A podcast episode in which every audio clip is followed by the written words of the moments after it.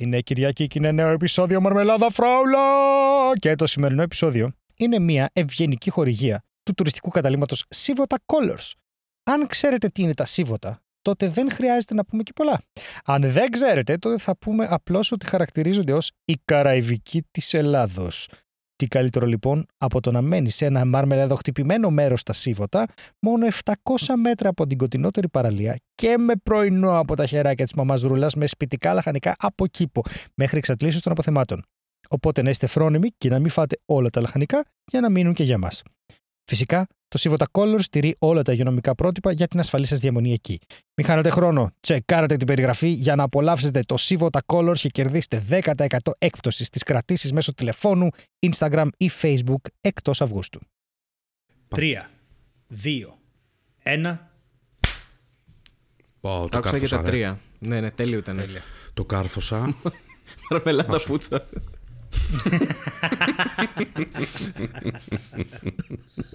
Ξεκινήσαμε. Καλώ θα πάει ήρθατε αυτό. στο επεισόδιο. Γεια σας. Είναι μια εκπομπή όπου μιλάμε για πράγματα που μπαίνουν σε βάζα. Αλλά... Μαρμελάδα φράουλα. Λοιπόν, καλησπέρα Στέλιο, καλησπέρα Χάρη. Θέλω να σας ρωτήσω, ξεκινώντας εγώ, αρπάζω κατευθείαν Ναι. τη σκητάλη. και θέλω να σας ρωτήσω πώς προέκυψε αυτός ο τίτλος. Προφανώς θα το έχετε πει εκατομμύρια άλλες φορές, αλλά εγώ δεν το γνωρίζω. Και γιατί, Γιατί δεν ακούς μαρμελάδα; Ε, ακούω ενίοτε, στο αμάξι συνήθως βάζω, αλλά δεν έχω πετύχει ποτέ να εξηγείτε γιατί το είπατε μαρμελάδα φράουλα εξηγούμε. και όχι μαρμελάδα πουτσα. δεν το εξ... Εγώ έχω μείνει ακόμα στο αρπάζω τη σκητάλη που ήταν σίγουρα λογοπαίγνιο γι' αυτό. Συγγνώμη. Ε, Ήθελα να σου πω ότι δεν το έχουμε πει και ποτέ, αλλά θα μπορούσα για ένα δευτερόλεπτο να σε κάνω να νιώσεις άσχημα και το εκμεταλλεύτηκα. Συγγνώμη γι' αυτό. καθόλου δεν ένιωσα Αλλά άσχημα. εντάξει.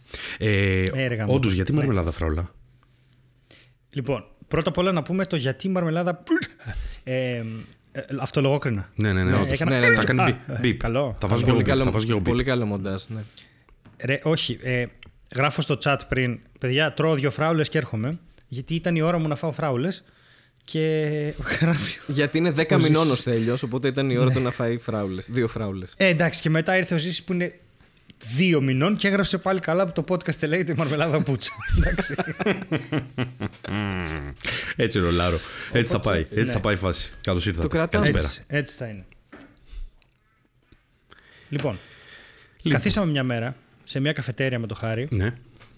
Έβγαλα εγώ ένα χαρτί και του είπα: Έχω αυτά, ε, σκέφτηκα αυτά τα ονόματα. Λέει και ο Χάρης και εγώ σκέφτηκα κάτι ονόματα. Και λέγαμε μία λέξη, δύο λέξεις, τρεις λέξεις. Δηλαδή να λεγόμαστε το τευτέρι. Όχι. Να λεγόμαστε το σπίτι στο βάλτο; Όχι. Και κάπως το μαρμελάδα φράουλα κάτι μας έκανε. Εγώ αυτό θυμάμαι. Δεν ξέρω τι θυμάται ο Χάρης. Τίποτα. Αυτό ήταν συνδυασμοί λέξεων απλά. Καταλήξαμε ότι θα είναι δύο λέξεις και απλά βάζαμε τι ταιριάζει το ένα δίπλα στο άλλο, ξέρω εγώ. Και απλά το είδαμε γραμμένο και μας έκατσε ότι, οκ, αυτό, χωρίς κανένα λόγο, ας πούμε. Ότι είναι εύβυχο, είναι κάτι ευχάριστο, ξέρω εγώ και αυτά. Βέβαια δεν είχε πέσει στο τραπέζι το μαρμελάδα πουτσα μέχρι τότε, το οποίο πραγματικά ήταν μια αποκάλυψη για μένα σήμερα. Έχω- Και έχω δεύτερες σκέψεις. Ναι, Έχω ανατριχιάσει. Έχω ανατριχιάσει. Είναι φοβερά εμπνευσμένη ιστορία. Βα- Βάλαμε κάποιες λέξεις πλάι-πλάι και το μη με το φι ταιριάζανε. Ε, είναι πάρα πολύ ωραίο όνομα, πρέπει να σου πω. το μαρμελάδα φράουλα είναι πολύ πρωτότυπο. Όντως το εννοώ, δεν το λάρω τώρα. Ε, Ευχαριστούμε. Γι' αυτό, Δεν σε πιστεύω, ναι. για- όχι, τα ακού- γι' αυτό και τα ακούει όλος αυτός ο κόσμος. Μπράβο, παιδιά. Ευχαριστούμε πάρα πολύ, Ζήση. Θέλω να σου πω ότι μου έστειλε η Δέσποινα η Κανάκογλου από το Γιατί Όχι, που είναι από τα μεγαλύτερα podcast της Ελλάδας. Αχα, αχα. Ε, θα συζητήσουμε και για τα podcast, μάλλον, συνεχώς, γιατί έχει παραγίνει το κακό και θέλω να κάνω λίγο gatekeeping. Ή το καλό. Ή το Αλλά καλό. Καλά, ούτε καν. Ούτε καν δεν κάνω gatekeeping, το συγχαίρομαι. Αλλά ε, έλεγε ρε παιδί μου, μας έστειλε ένα χάρτη και έλεγε πόσα βγάζουν οι. Πες το. Οι μεγάλοι πόσα podcasters. Βγάζουνε οι- όχι, τα μεγαλύτερα podcast στον κόσμο. Μάλιστα. Για πες, Και για- στο comedy Ναι. στην Ελλάδα είμαστε εμείς σε αυτή τη λίστα. Αλήθεια. Και θέλω να σε πληροφορήσω ότι βγάζουμε σχεδόν 18.000 δολάρια το χρόνο. 18.000 δολάρια το χρόνο είναι απίστευτο ποσό. Ναι. Ε, ε, δεν βγάζουμε τίποτα από αυτά που είπα τώρα. Σύμφωνα με τις δικές τους όμως ε, κατάλαβες, μετρήσεις θα πρέπει να βγάζουν τόσο. Ότι θα έπρεπε να Γιατί βγάζουμε τόσο αυτή- revenue. ναι. αυτό.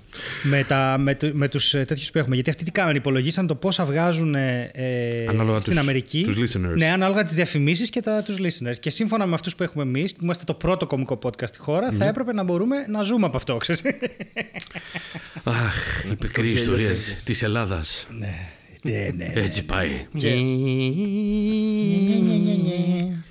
Και μπαίνει η ελληνική Είναι ταινία. ένα θέμα. Είναι ένα θέμα με το οποίο. Εντάξει, γενικά αυτό είναι περίεργο. Το, με τους χορηγούς και όλα αυτά. Αλλά και δεν, δεν με χαλάει αυτή τη στιγμή η κατάσταση. Απλώς αναρωτιέμαι γιατί παρατηρώ ότι ανοίγουν πάρα πολλά podcast αυτή τη στιγμή στην ελλαδα Τα οποία podcast όμως δεν έχουν αυτό που λέμε ε, original content. Δεν έχουν δικό τους περιεχόμενο. Έχουν συνεντεύξεις. Ναι. Και στις συνεντεύξεις πηγαίνουν περσόνες του YouTube και τα λοιπά, όπου πηγαίνουν ο, από τη μία, ο ένας από το ένα podcast στο άλλο, ρε παιδί μου, Αχα. και έχουν χορηγούς. Λες και κουβαλάνε τους χορηγούς μεταξύ τους. Ναι. Και κάπως, δεν ξέρω, κάπως νιώθω ότι κάτι δεν, ε, δεν πάει πολύ καλά εδώ. Δεν Θα σου, ξέρω. θα σου πω τι γίνεται. Ε, η άποψή μου πάνω σε αυτό το podcast είναι κάτι στο οποίο ακόμα δεν έχω μπει. Ε, Και λέω ακόμα γιατί, θα σου πω γιατί το λέω αυτό. Γιατί λα, ε, λάτρευα πάντα το ραδιόφωνο.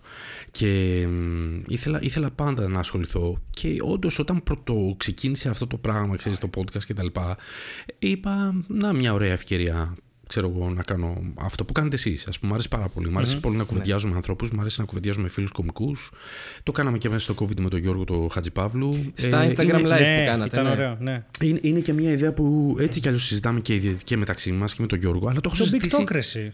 Big Talk, ρε, εσύ. Και το, και το, ναι, δεν είναι podcast ακριβώς, αλλά α, και αυτό. Όχι, και αλλά αυτό.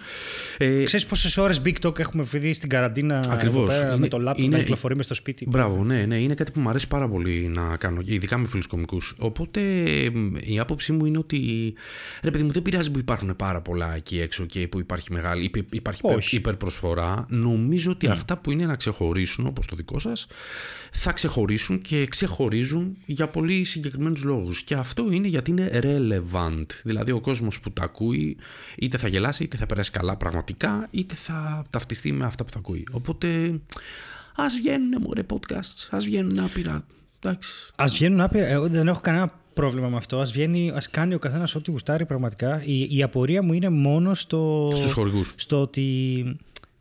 Ρε παιδί μου, στο ότι ενώ τόσα χρόνια και στην τηλεόραση και στο ραδιόφωνο και στις εφημερίδες, όποιος είχε το πιο original content, αυτός κατέληγε να παίρνει τους χορηγούς εν τελει και το ακροατηριο Ενώ τώρα βρισκόμαστε σε μια πολύ διαφορετική φάση στο ίντερνετ, όπου οι χορηγοί θα πάνε σε αυτούς που παραδοσιακά ξέρουν ότι έχουν ένα μεγεθυμένο ακροατήριο, χωρίς να κοιτάνε το, το περιεχόμενο τόσο. Έτσι πάει. Ε, ναι, Στο- λογικά έτσι ναι, στο λειτουργεί η οποίο αγορά απλώς- αυτό, ρε παιδί μου. Δεν, και εγώ Ναι, δεν νομίζω αυτή ότι τη έχει να στιγμή κάνει με το λειτουργεί έτσι η content. αγορά. Ε, ο, παλιότερα δεν είχε να κάνει. Παλιότερα είχε, ρε παιδί μου, ήταν, τα νούμερα ήταν πάντα σημαντικά.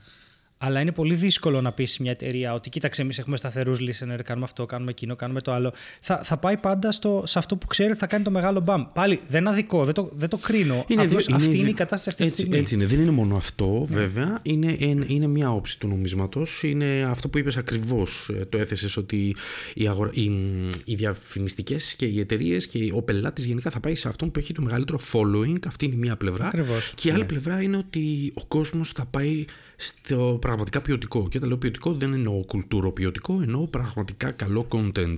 Και αυτό κατ' επέκταση και με αρκετή υπομονή, τρέχοντας στην απέξω, στην εξωτερική, θα αποκτήσει τον κόσμο σου. Βέβαια, υπάρχει και ένα τρίτο κολπάκι το οποίο. Ναι. Ε, Αφιλοκαιρότω, εγώ το μοιράζομαι τώρα μαζί σας, επειδή είμαι έτσι και λίγο μεγαλύτερος. ευχαριστούμε Υπάρχει πάρα ένας πολύ. τρόπος να αποκτήσετε ε, τεράστιο κοινό πάρα πολύ γρήγορα. Θέλει 17.000 ευρώ. Θα πάτε να πάρετε ένα αμαξάκι, ένα φιατάκι. Θα κάνετε ένα giveaway. το αμαξάκι αυτό. Ρε μαν, δεν με έχουν Πώς το κάνω; ξαναταγκάρει, δεν με έχουν ξαναταγκάρει Ναι, ναι, έτσι στη ζωή μου, ρε. 20 χρόνια δουλεύω. Τόσα tags δεν έχω ξαναφάει. Κάποια στιγμή απελπίστηκα, βάραγε το κινητό μου 3 ώρα το βράδυ, 4 Συνέχεια. ώρα το βράδυ. Είχες κάνει giveaway και. Εγώ. Όχι. Όχι, μη- Έκανε ένας άλλος. Μιλάω για το Α. μεγαλύτερο giveaway που έγινε μέσα στο καλοκαίρι, που ήταν ένα αυτοκίνητο. Α, ok, ok. Ναι, sorry, δεν το, Ξέρεις- δεν το γνώριζα το γεγονός αυτό. Οκ. Είσαι Ε, πολύ- γιατί είσαι δεν σε τυχερός. ταγκάρανε, αλλά υπάρχει αυτή η συνήθεια να ταγκάρουν κόσμο Ναι. random. Δηλαδή, εμένα με ταγκάρανε, λέει, και- τάγκαρε τρεις φίλους σου και Έτσι. δεν έχει φίλους και τρα- ταγκάρει, ξέρω εγώ, αυτό που έχει στο μυαλό του αυτός ως celebrities. Α, τέλεια. Όχι. οκ. Το χειρότερο είναι ότι όταν, όταν σε ένα giveaway λέει κάποιος, το παιδί μου, influencer, ε, όσες συμμετοχές θες. Α, ναι. Και πάμε. Ω. Και πάμε. Πάμε. Πάμε. Πω, πω, τραγικό. Και εγώ το έχω κάνει αυτό, δεν το κατακρίνω. Αλλά άλλο ρε φίλε να, να κάνεις giveaway παιχνίδι για PlayStation και άλλο αμάξι. δηλαδή, Καλά, ε, πραγματικά. εννοείται. Η, εννοείται. γυ- η γυναίκα μου με τάγκαρε. Τι άλλο να σας πω. Οκ, εντάξει, εντάξει. Ναι, ναι. Καλά, τέλειο. Αλλά Τέλειο, πρέπει, τέλειο. να, Το πρέπει οποίο- να ανέβει λίγο το level. Δηλαδή έχει μείνει μόνο στα μάξι, δεν έχει πάει σε σπίτι, ξέρω εγώ, σε Αυτή εξοντοχεία τη και στιγμή- μονάδα, κάτι. Ας πούμε. Ναι, ναι, ναι. Νομίζω ότι από top top είμαστε στο αυτοκίνητο. Ε, περιμένω διαμέρισμα κάποια στιγμή. Οκ, Να ναι, ρωτήσω στάνταρ. κάτι.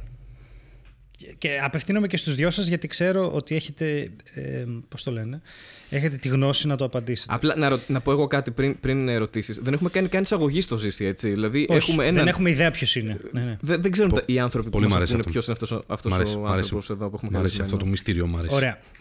Χάρη κάνει εισαγωγή και θα ρωτήσω εγώ. Ωραία, λοιπόν.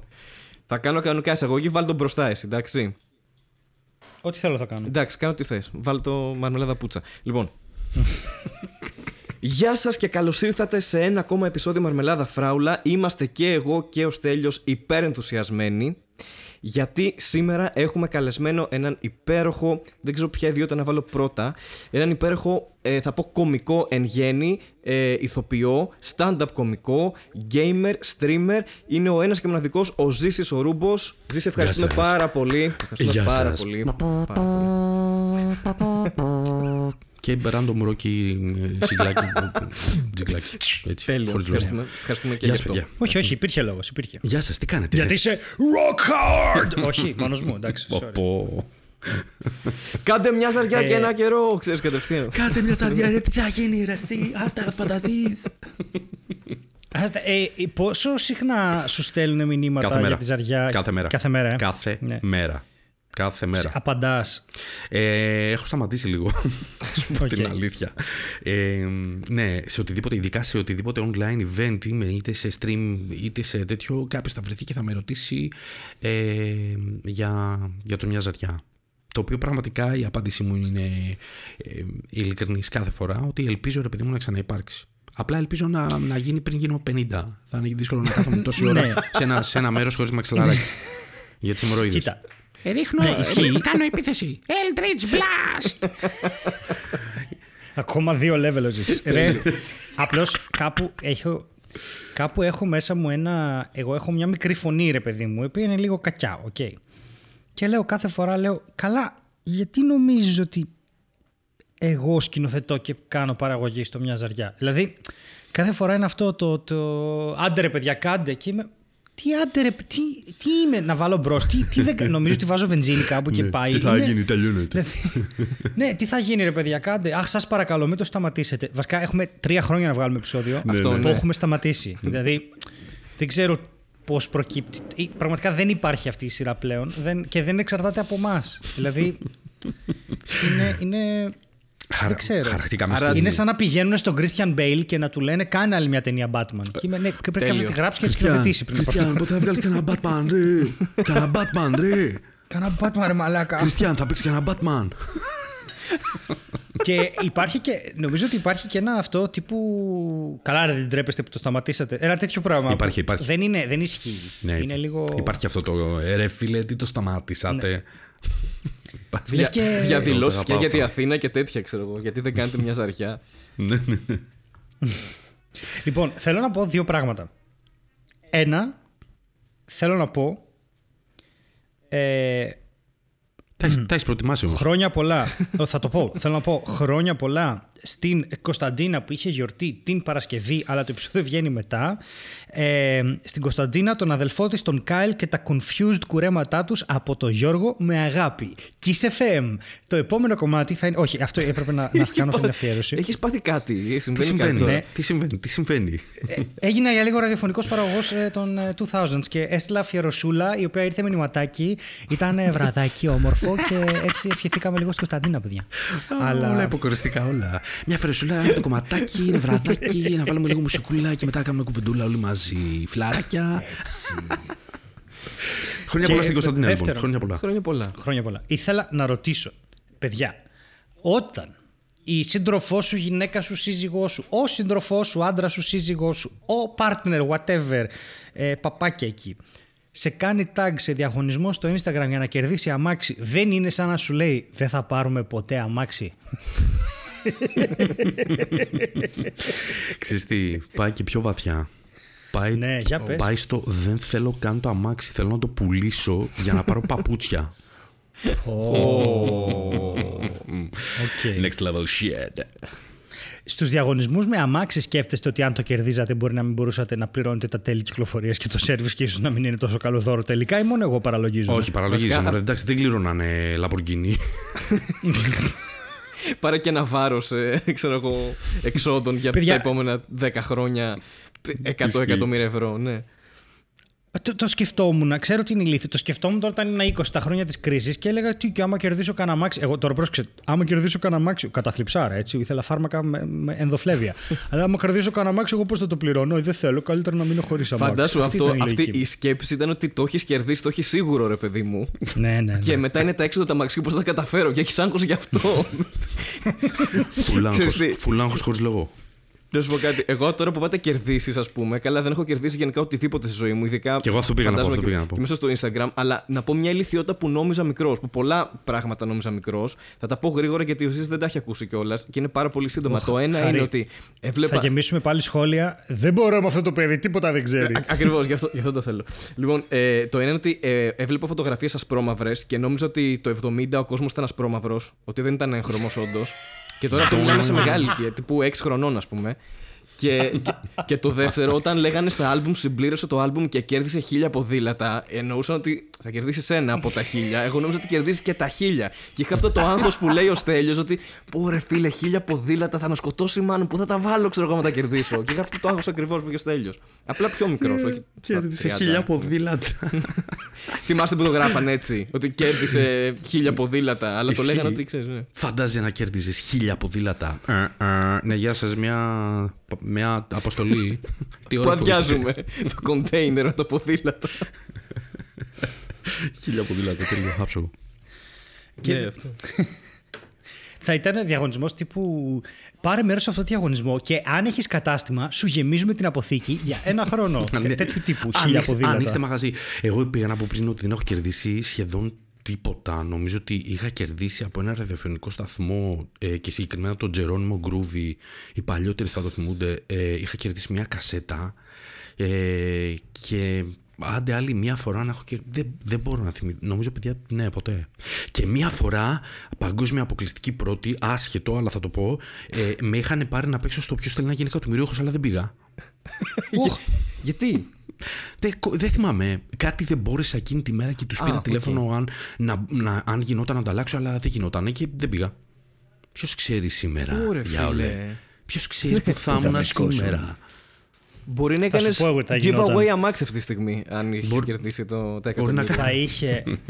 Χάρη, θα είχε. Πρόσεξε. Το έχω συνδυάσει τώρα άλλη σειρά εντελώς, σειρά του Λάμπρου εδώ, αλλά θα είχε κερδίσει, πιστεύω, το δεύτερο μαξιλαράκι των 15.000 ευρώ Ναι. και δεν θα δούλευε κλόουν για να μπορεί να πληρώνει τη σχολή. Ε, δεν Εγώ θέλω να σε νομίζω ότι απογοητεύσω. αυτό, επειδή το, στο Comedy Talk το είχατε συζητήσει την ιστορία του Ζήση, εγώ νομίζω ότι αυτό τον έχει ζυμώσει πάρα πολύ και σαν καλλιτέχνη και σαν άνθρωπο αυτή η εμπειρία. Ναι, ρε, είναι αυτό, και, είναι και αυτό που με γενικότερα έκανε το αυτό που είμαι. clowning. Νομίζω, παιδιά, δεν θέλω να σας απογοητεύσω, αλλά νομίζω ότι δεν θα πέρναγα καν τη δεύτερη ερώτηση. Ειδικά αν έσκαγε αθλητικά ή γεωγραφία. Εκεί, Α, θα- καλά, εκεί, ναι. θα έλεγα, εκεί θα έλεγα Σπύρο μου, φυλάκια. Ευχαριστώ πάρα πολύ για την πορτοκαλάδα ε, και θα φύγω. Ένα, ένα μαντιλάκι να ξεβαφτώ και φεύγω. Νομίζω το χειρότε, η χειρότερη έναρξη. Δηλαδή, για, για τι κάνει σήμερα υπηαγωγό, ξέρω εγώ. Ναι, ήρθα να παίξω, έχεις κερδίσει το διαγωνισμό ε, στο τηλέφωνο. Αυτό ξέρετε πώς πήγαινε. ναι, ναι, ναι, με τέσσερις ερωτήσεις. Ναι, κέρδισες και το διαγωνισμό εκεί της ταχύτητας. Πας και πρώτη ερώτηση, το κοιτάς, παίρνεις τηλέφωνο, Ναι. το κερδίζεις. Δεύτερη ερώτηση, 50-50. Τρίτη ερώτηση, βοήθεια του κοινού. και το κοινό διαλέγει λάθος, το εμπιστεύεσαι, χάνεις και φεύγεις. Νομίζω αυτό είναι το χειρότερο run. Εφιάλτη, ναι. Ε, φίλε, αν το κοινό κάνει λάθος στην τρίτη ερώτηση, πρέπει να αυτοκτονήσουν όλοι εκεί μέσα. Δηλαδή είναι, ήταν, ξέρω εγώ, 100 άτομα, ας πούμε, πόσο το 50 άτομα. Αν, αν ήταν σε μια τόσο εύκολη ερώτηση θεωρητικά στα πρώτα επίπεδα και κάνανε λάθος, εντάξει, οκ. Τι Καταστροφή. κάνανε εκεί Πάντα. μέσα; Γιατί δεν ξέρω, ρε, πραγματικά νομίζω ότι αυτό θα ήταν επεισοδιακό run. Δηλαδή θα το βλέπαμε και θα το βλέπαμε και θα λέγαμε. Εγώ νομίζω ότι αν ε, ήμουν αυτός, μετά θα πήγαινα στην μπάνια κατευθείαν. Το ξέρετε πάντως τώρα που σε επεισοδιακό run, το ξέρετε ότι ένα από τα πιο epic wins που έχουν γίνει ήταν με τον Βρετανό, ο οποίος έφτασε στο τέλος και του είχε μείνει το τηλεφώνημα και του κάνει την ερώτηση. Δεν θυμάμαι αυτή τη στιγμή τι ήταν η ερώτηση. Και λέει: Θα πάρω τηλέφωνο και πήρε τον πατέρα του. Το ξέρετε; Ναι, ναι, ναι, Αυτό- που, και ναι, του το, το λέει- ξέρω. Ναι, Ναι, αλλά που πες του το λέει, εσύ. «Μπα- Σε πήρα ναι, να ναι, σου ναι, πω ναι. ότι θα γίνω. Ναι, ναι, ναι, ναι, ναι, ναι. Ε, Μπαμπά, δεν θέλω βοήθεια. Πήρα να σου πω απλά ότι. ε, και θα κερδίσω τελευταία, θα κερδίσω τα, τα εκατομμύρια, ξέρω εγώ. Και ήξερε Το τι να πας. εκατομμύριο Πόσο δολάρια, epic, ναι. πόσο epic, epic, epic. Ναι, ναι, ναι, φοβερό. Τι αυτό. ψυχραιμία. Το Εγώ απλά θα ούρλιαζα στο τηλέφωνο. Αν μου είχε μείνει. Αλλά ξέρεις τι, δεν θα, μου, δεν θα μου είχε μείνει το τηλεφώνημα για βοήθεια, γιατί δεν θα είχα φτάσει στο τέλος. Θα είχα φύγει. Ρε, αυτός Τρίτη ερώτηση. δεν είχε χρησιμοποιήσει και βοήθειες, νομίζω. Είχε, του είχε μείνει νομίζω το τηλεφώνημα στο τέλος. Εσύ, να σου πω Α, κάτι, οκ. είναι κάτι τυπάκια που είναι πραγματικά εγκυκλοπαίδειες. Και για, Ναι, να, ναι, ναι. για να φτάσει τόσο ψηλά, ήθελε γνώσεις από παιδιά τα οποία δεν υπήρχε καμία πιθανότητα. Δηλαδή, εγώ έτσι έφτανα πρώτο μαξιλαράκι και θα λέγα ευχαριστώ, γεια σας, φιλιά. Τα λέμε. Δεν... Θα σου πω, Εννοώ, όταν ναι. το βλέπα, εγώ έφτανα δεύτερο μαξιλαράκι, αλλά έχω την εντύπωση ότι αν πήγαινα εκεί θα αποτύχανα πλήρως. Γιατί άλλο να είσαι σπίτι σου και να λες: Εγώ το ξέρω αυτό, και άλλο να έχεις την αγωνία τώρα ε, και να λες. Εγώ πιστεύω ότι δεν θα απαντούσα σε καμία ερώτηση μόνο και μόνο από το άγχος και να τα ήξερα, δηλαδή θα τα ξεχνούσα αυτόματα με το που ανέβαινα εκεί πάνω. Εντάξει, δεν ήταν τόσο δύσκολο, αλλά εγώ θεωρώ, ρε παιδί μου, ότι άμα ήταν οι πρώτες ερωτήσεις, ξέρεις, ήταν όντως κάποιοι παίχτες και στην Ελλάδα τότε που, που φεύγανε τύπου στην τρίτη ερώτηση. δηλαδή, ή στη δεύτερη. Εκεί πέρα, αν είχα φτάσει στην τρίτη και δυσκολευόμουν, αντί να κάνω αυτό το epic που λέει ο Ζήσης που το έκανε ο Βρετανός, θα έπαιρνα τηλέφωνο και θα καλούσα ταξί για να φύγω. Σε τέτοια φάση, ρε παιδί μου. Σπύρο, έχουμε τηλέφωνο δωρεάν, ναι, ωραία. Ε, Είμαστε εδώ στο στούντιο, αν μπορείτε να περάσετε να με πάρετε. Φουλ μιζέρια, φουλ. Μιζέρια. Μάμα. Βολεύει να έρθετε να με μαζέψετε. Πώς πήγαμε στα τηλεπαιχνίδια, Ε, Διάολε. Δεν ξέρω. Πήγαμε στο. Τέλος πάντων, υπάρχει. Ήθελα να σε ρωτήσω, ε, πλέον ζήσει. Είσαι streamer; Είμαι streamer. Είναι κάτι το οποίο το λέω και οι περισσότεροι με κοιτάνε, οι περισσότεροι της ηλικίας μου εννοώ. Με κοιτάνε με μισό μάτι. Βγαίνουμε με τα παιδιά στα πάρκα, ας πούμε, με τους φίλους μου, ξέρεις που έχουν παιδιά και αυτά να παίξουν ε, τα παιδιά. Και λέω είμαι streamer και με κοιτάνε σε φάση. Α, καλά, πάει, το χάσε. Ε, είμαι streamer. είμαι streamer, αλλά κούμπωσε πάρα πολύ ωραίο αυτό με κάτι το οποίο ήμουνα ε, όλη μου τη ζωή και αυτό είναι gamer. Ε, Οπότε ήρθε πολύ φυσικά μες στην καραντίνα αυτό. Όχι ψέμα, ναι. Μες στην καραντίνα ήρθε. Ναι. Και λίγο πριν. Λίγο, λίγο μετά. Βασικά το περασμένο Λίγο μετά. Ιούνιο ε, ε, ε, έφτασε στα χέρια μου το Last of Us το 2 και το PlayStation σου δίνει τη δυνατότητα, γιατί ξέρεις το streaming θέλει και εξοπλισμό, αλλά Ναι. το PlayStation σου δίνει τη δυνατότητα να στριμάρεις χωρίς εξοπλισμό, κατευθείαν μέσα από την κάρτα που έχει on board. Έλα. Ε, ναι, ναι, κατευθείαν. κατευθείαν. Ναι, Φτιάχνεις ναι, λογαριασμό στο Twitch κατευθείαν. και στριμάρεις μέσα από το ίδιο το PlayStation με κάμερα που βάζεις ε, του PlayStation όλα. Οπότε το δοκίμασα και έτσι ξεκίνησε το χάος. Και πλέον έχω δικό μου κανάλι στο Twitch, στο Boomer Stream και δεν έχω πρόγραμμα, γιατί όπως λέω και στο τρέιλερ του καναλιού πρέπει να περιμένω να κοιμηθεί το παιδί για να παίξω. Οπότε δεν ξέρω πότε θα συμβεί αυτό. Ε, συνήθως αργά παίζω, με 11.30 και μετά. Και πάει καλά και μου αρέσει πάρα πολύ. Πολύ ενδιαφέρον. Εγώ έχω δει το επεισόδιο που έχει κυκλοφορήσει το Cyberpunk και είναι μέσα στα bugs και σου λέω στο επεισόδιο στο οποίο έχει βγει κάνεις... Λοιπόν, παίζει ο Ζήσης, χάρη που δεν είσαι gamer. Ναι, δεν είμαι καθόλου Ε, gamer, αυτό θέλω να πω. Ναι. Δεν, δεν έχω Υπάρχει ιδέα. κάτι, ρε παιδί μου, που ξέρουμε οι παλιοί gamer, τα πρώτα 3D παιχνίδια είχαν θέμα με το collision. δηλαδή, ε, στο προ... εκεί οι προγραμματιστές έπρεπε να πούνε, ρε παιδί μου, σε ένα αντικείμενο, σε μια μηχανή γραφικών, του λες ότι από εδώ είναι στερεό, δεν περνάνε πράγματα. Ναι. Οκ. Αλλά υπήρχαν πάρα πολλά bugs όπου μέσα από τους τοίχους περνούσαν πράγματα. Και πρέπει να είσαι αρκετά παλιός gamer για να ξέρεις ότι άμα δεις ένα στρατιώτη να περπατάει και ο μισός να είναι μέσα στον τοίχο, άμα πας από την άλλη μεριά του τοίχου θα δεις μόνο το χέρι του. Οκ. Γιατί το παιχνίδι τα κάνει σωστά. Παρόλο που τα κάνει όλα λάθος. και το, σα- κυκλοφορεί το Cyberpunk το οποίο τα έχει, έχει σπάσει ταμεία, γίνεται χαμός. γίνεται ένας τεράστιος χαμός για το, το μεγαλύτερο παιχνίδι, το ανάπτυξη 7-8 χρόνια, Το most- καθυστερήσεις, most τέτοια anticipated μαλακίες και ε, βγαίνει. παιχνίδι της δεκαετίας. Τίποτα, ρε, βγαίνει και είναι, υπήρχε ένα παιχνίδι, θα σου πω μόνο χάρη, το Temple of Elemental Evil είχε τόσα bugs που το λέγαμε Throne of Eternal Bug. Εντάξει, Οκ. τίποτα. Είχαμε μπερδέψει από τον Baldur's Gate τίτλους αυτά, τίποτα. Βγαίνει ένα μπαγκαρισμένο πράγμα, το οποίο πρόσεξε. Σε κάποιους δεν είναι τόσο, γιατί α- ανάλογα με την κονσόλα που είχες, είχε και άλλα bugs. Όταν λέμε το λούσανε, το λούσανε ρε, κανονικά. Και παίζει ο Ζήσης και σε κάποια φάση είναι φυλακισμένος σε ένας χαρακτήρας στον οποίο πρέπει να μιλήσει κάτω από ένα ε, καναπέ. και τον πιάνει το ζήσει σπαστικό. Όχι, Δεν το λέει. ήταν, ήταν, θα σου πω, δεν ήταν φυλακισμένος. Ήταν ένας τύπος μέσα σε ένα δωμάτιο ε, και μια γκόμενα NPC random, η οποία Ναι. είναι εξαπλωμένη κάτω από τον καναπέ του δωματίου. Ο καναπές δηλαδή είχε σπονάρει πάνω της και το μισό. random, οκ. Random, και το Αλήθεια, μισό- γιατί προσπαθώ να καταλάβω τι συμβαίνει κάτω από τον καναπέ. Αυτό πώς ξάπλωσε κάτω από τον τίποτα, καναπέ. Τίποτα ναι. απολύτως. Είναι random NPC κάτω από ένα καναπέ και το, μι- το μισό της σώμα μπαίνει μέσα στον τοίχο. Ρε. Τέλειο. Και εδώ έρχεται το σημείο Και- που θυμάται τελείω που λέω: Παιδιά, θα βγω έξω από το σπίτι. Εάν πάω από τη μεριά του τοίχου και δω παπούτσι, θα πεθάνω. Και πάω και βλέπω παπούτσι. Και βλέπω παπούτσι. δεν καταλαβαίνεις. δεν καταλαβαίνεις πόσο αστείο. Ούρλιαζα. Το έχω δει 10-15 φορές. Ούρλιαζα, ρε. Πολλά τέτοια. από τα. Ρε, hands down από τις καλύτερες streaming στιγμές που έχω δει. Ε, δεν βλέπω πάρα πολύ, αλλά Πολλά αυτό τέτοια. ήταν. ε, Μιλάμε απίστευτο, πάρα Αυτά πολύ είναι γέλιο. όταν συμβαίνουν φωτεινά αστεράκια στο stream. Εμείς φωνάζουμε πάντα ε, με τα παιδιά στο chat που παρακολουθούν ε, το stream. ε, Φωνάζουμε όλε. Όταν συμβαίνει μπαγκιά, φωνάζουμε όλε. Εντάξει. Δεν- Και σε συγχαίρω γιατί αυτό πραγματικά πρέπει να είσαι gamer που παίζει τουλάχιστον από το 97-98 για να, να ξέρει ότι εκεί πίσω μπορεί να δει ένα πόδι. Δηλαδή είναι. Ναι. Ναι, πραγματικά. Και, εμένα, και εγώ που δεν παίζω, ρε παιδί μου, το καταλαβαίνω αυτό, ότι πρέπει να έχεις μια εμπειρία. Ε, αλλά ήθελα να ρωτήσω το Ζήση, πώ σου φαίνεται, ρε παιδί μου, που έχεις επαφή με έτσι, νέο κόσμο, με νέους gamers και αυτά; Δηλαδή, είναι όντως ανανεωτικό, είσαι μέσα στη φάση και εσύ νιώθεις αδι- ότι εντάξει, δεν Ναι. γερνάς ποτέ και τέτοια; Όλα, όλα αυτά που είπες ισχύουν 100%. Δεν θα, δεν θα το κρύψω καθόλου αυτό που λες. Ε, είναι αδιανόητα ανανεωτικό. Ε, έρχομαι σε επαφή με, ειδικά και με το Discord που έχουμε και σερβερ όπως και εσείς και μιλάμε σχεδόν καθημερινά. Ξέρεις, εγώ πολύ, πολύ λιγότερο, αλλά τα παιδιά έχουν φτιάξει μια μικρή κοινότητα. Shout out κιόλας παιδιά φιλιά. Ε, και μιλάνε, ξέρεις, είναι απίστευτα ανανεωτικό. Μου αρέσει πάρα πολύ αυτό που δημιουργείται γενικά λόγω του gaming. Μ, Το βρίσκω πάρα πολύ καλή αφορμή, ρε παιδί μου, για να έρθει κοντά ο κόσμος. Γενικά τα παιχνίδια, επιτραπέζια, pen and paper, ε, video games. μ, ε, Είναι ένας από τους λόγους που είναι πράγματα τα οποία τα κάνω από πιτσιρικάς και μου αρέσουν πάρα πολύ. Είναι ανανεωτικό. Είναι ένας αγώνας, πρέπει να ομολογήσω. Δηλαδή είμαι πια στη φάση που λίγο τα πράγματα είναι οριακά στον grasp μου. Δηλαδή μ, μιλάνε και λένε πράγματα τα οποία σιγά σιγά με αφήνουνε πρέπει να ομολογήσω. Σιγά, δηλαδή, όλο θα βγει κάποια καινούργια τεχνολογία ή εφαρμογή ή μηχάνημα ή κάποια έκφραση και λόγω της επαφής που έχω και μόνο το καταλαβαίνω. ε, διαφορετικά, Ναι. διαφορετικά θα είχα μείνει αρκετά πίσω. Θα, θα, θα έλεγα, ε, τι είναι αυτό τώρα που είπα, ξέρω εγώ. Ε, και το βλέπω, το λέω κυρίως γιατί σας λέω σε συνομήλικους μου που ας πούμε δεν ξέρουν τι είναι τα memes. ναι, οκ. Λες κάποιο ρε παιδί μου. Ναι, ναι, λες κάποιο 45 που δεν έχει ασχοληθεί με αυτό το πράγμα, δεν ασχολείται με ίντερνετ. Του λες για memes και σου λέει τι, τι, είναι, τι είναι αυτό. Έχεις χάσει ένα τεράστιο κεφάλαιο, καταλαβαίνεις. Εγώ ευτυχώς. Ναι, ναι, Ναι, ξεκάθαρα, της ανθρωπότητας όμως. Τα memes έχουν πάνω από δεκαετία τα οποία ναι, είναι. ναι, αλλά άμα είναι κάποιος ο οποίος δεν, δεν ασχολείται. Έχω φίλο, ας πούμε, ο οποίος δεν έχει Facebook.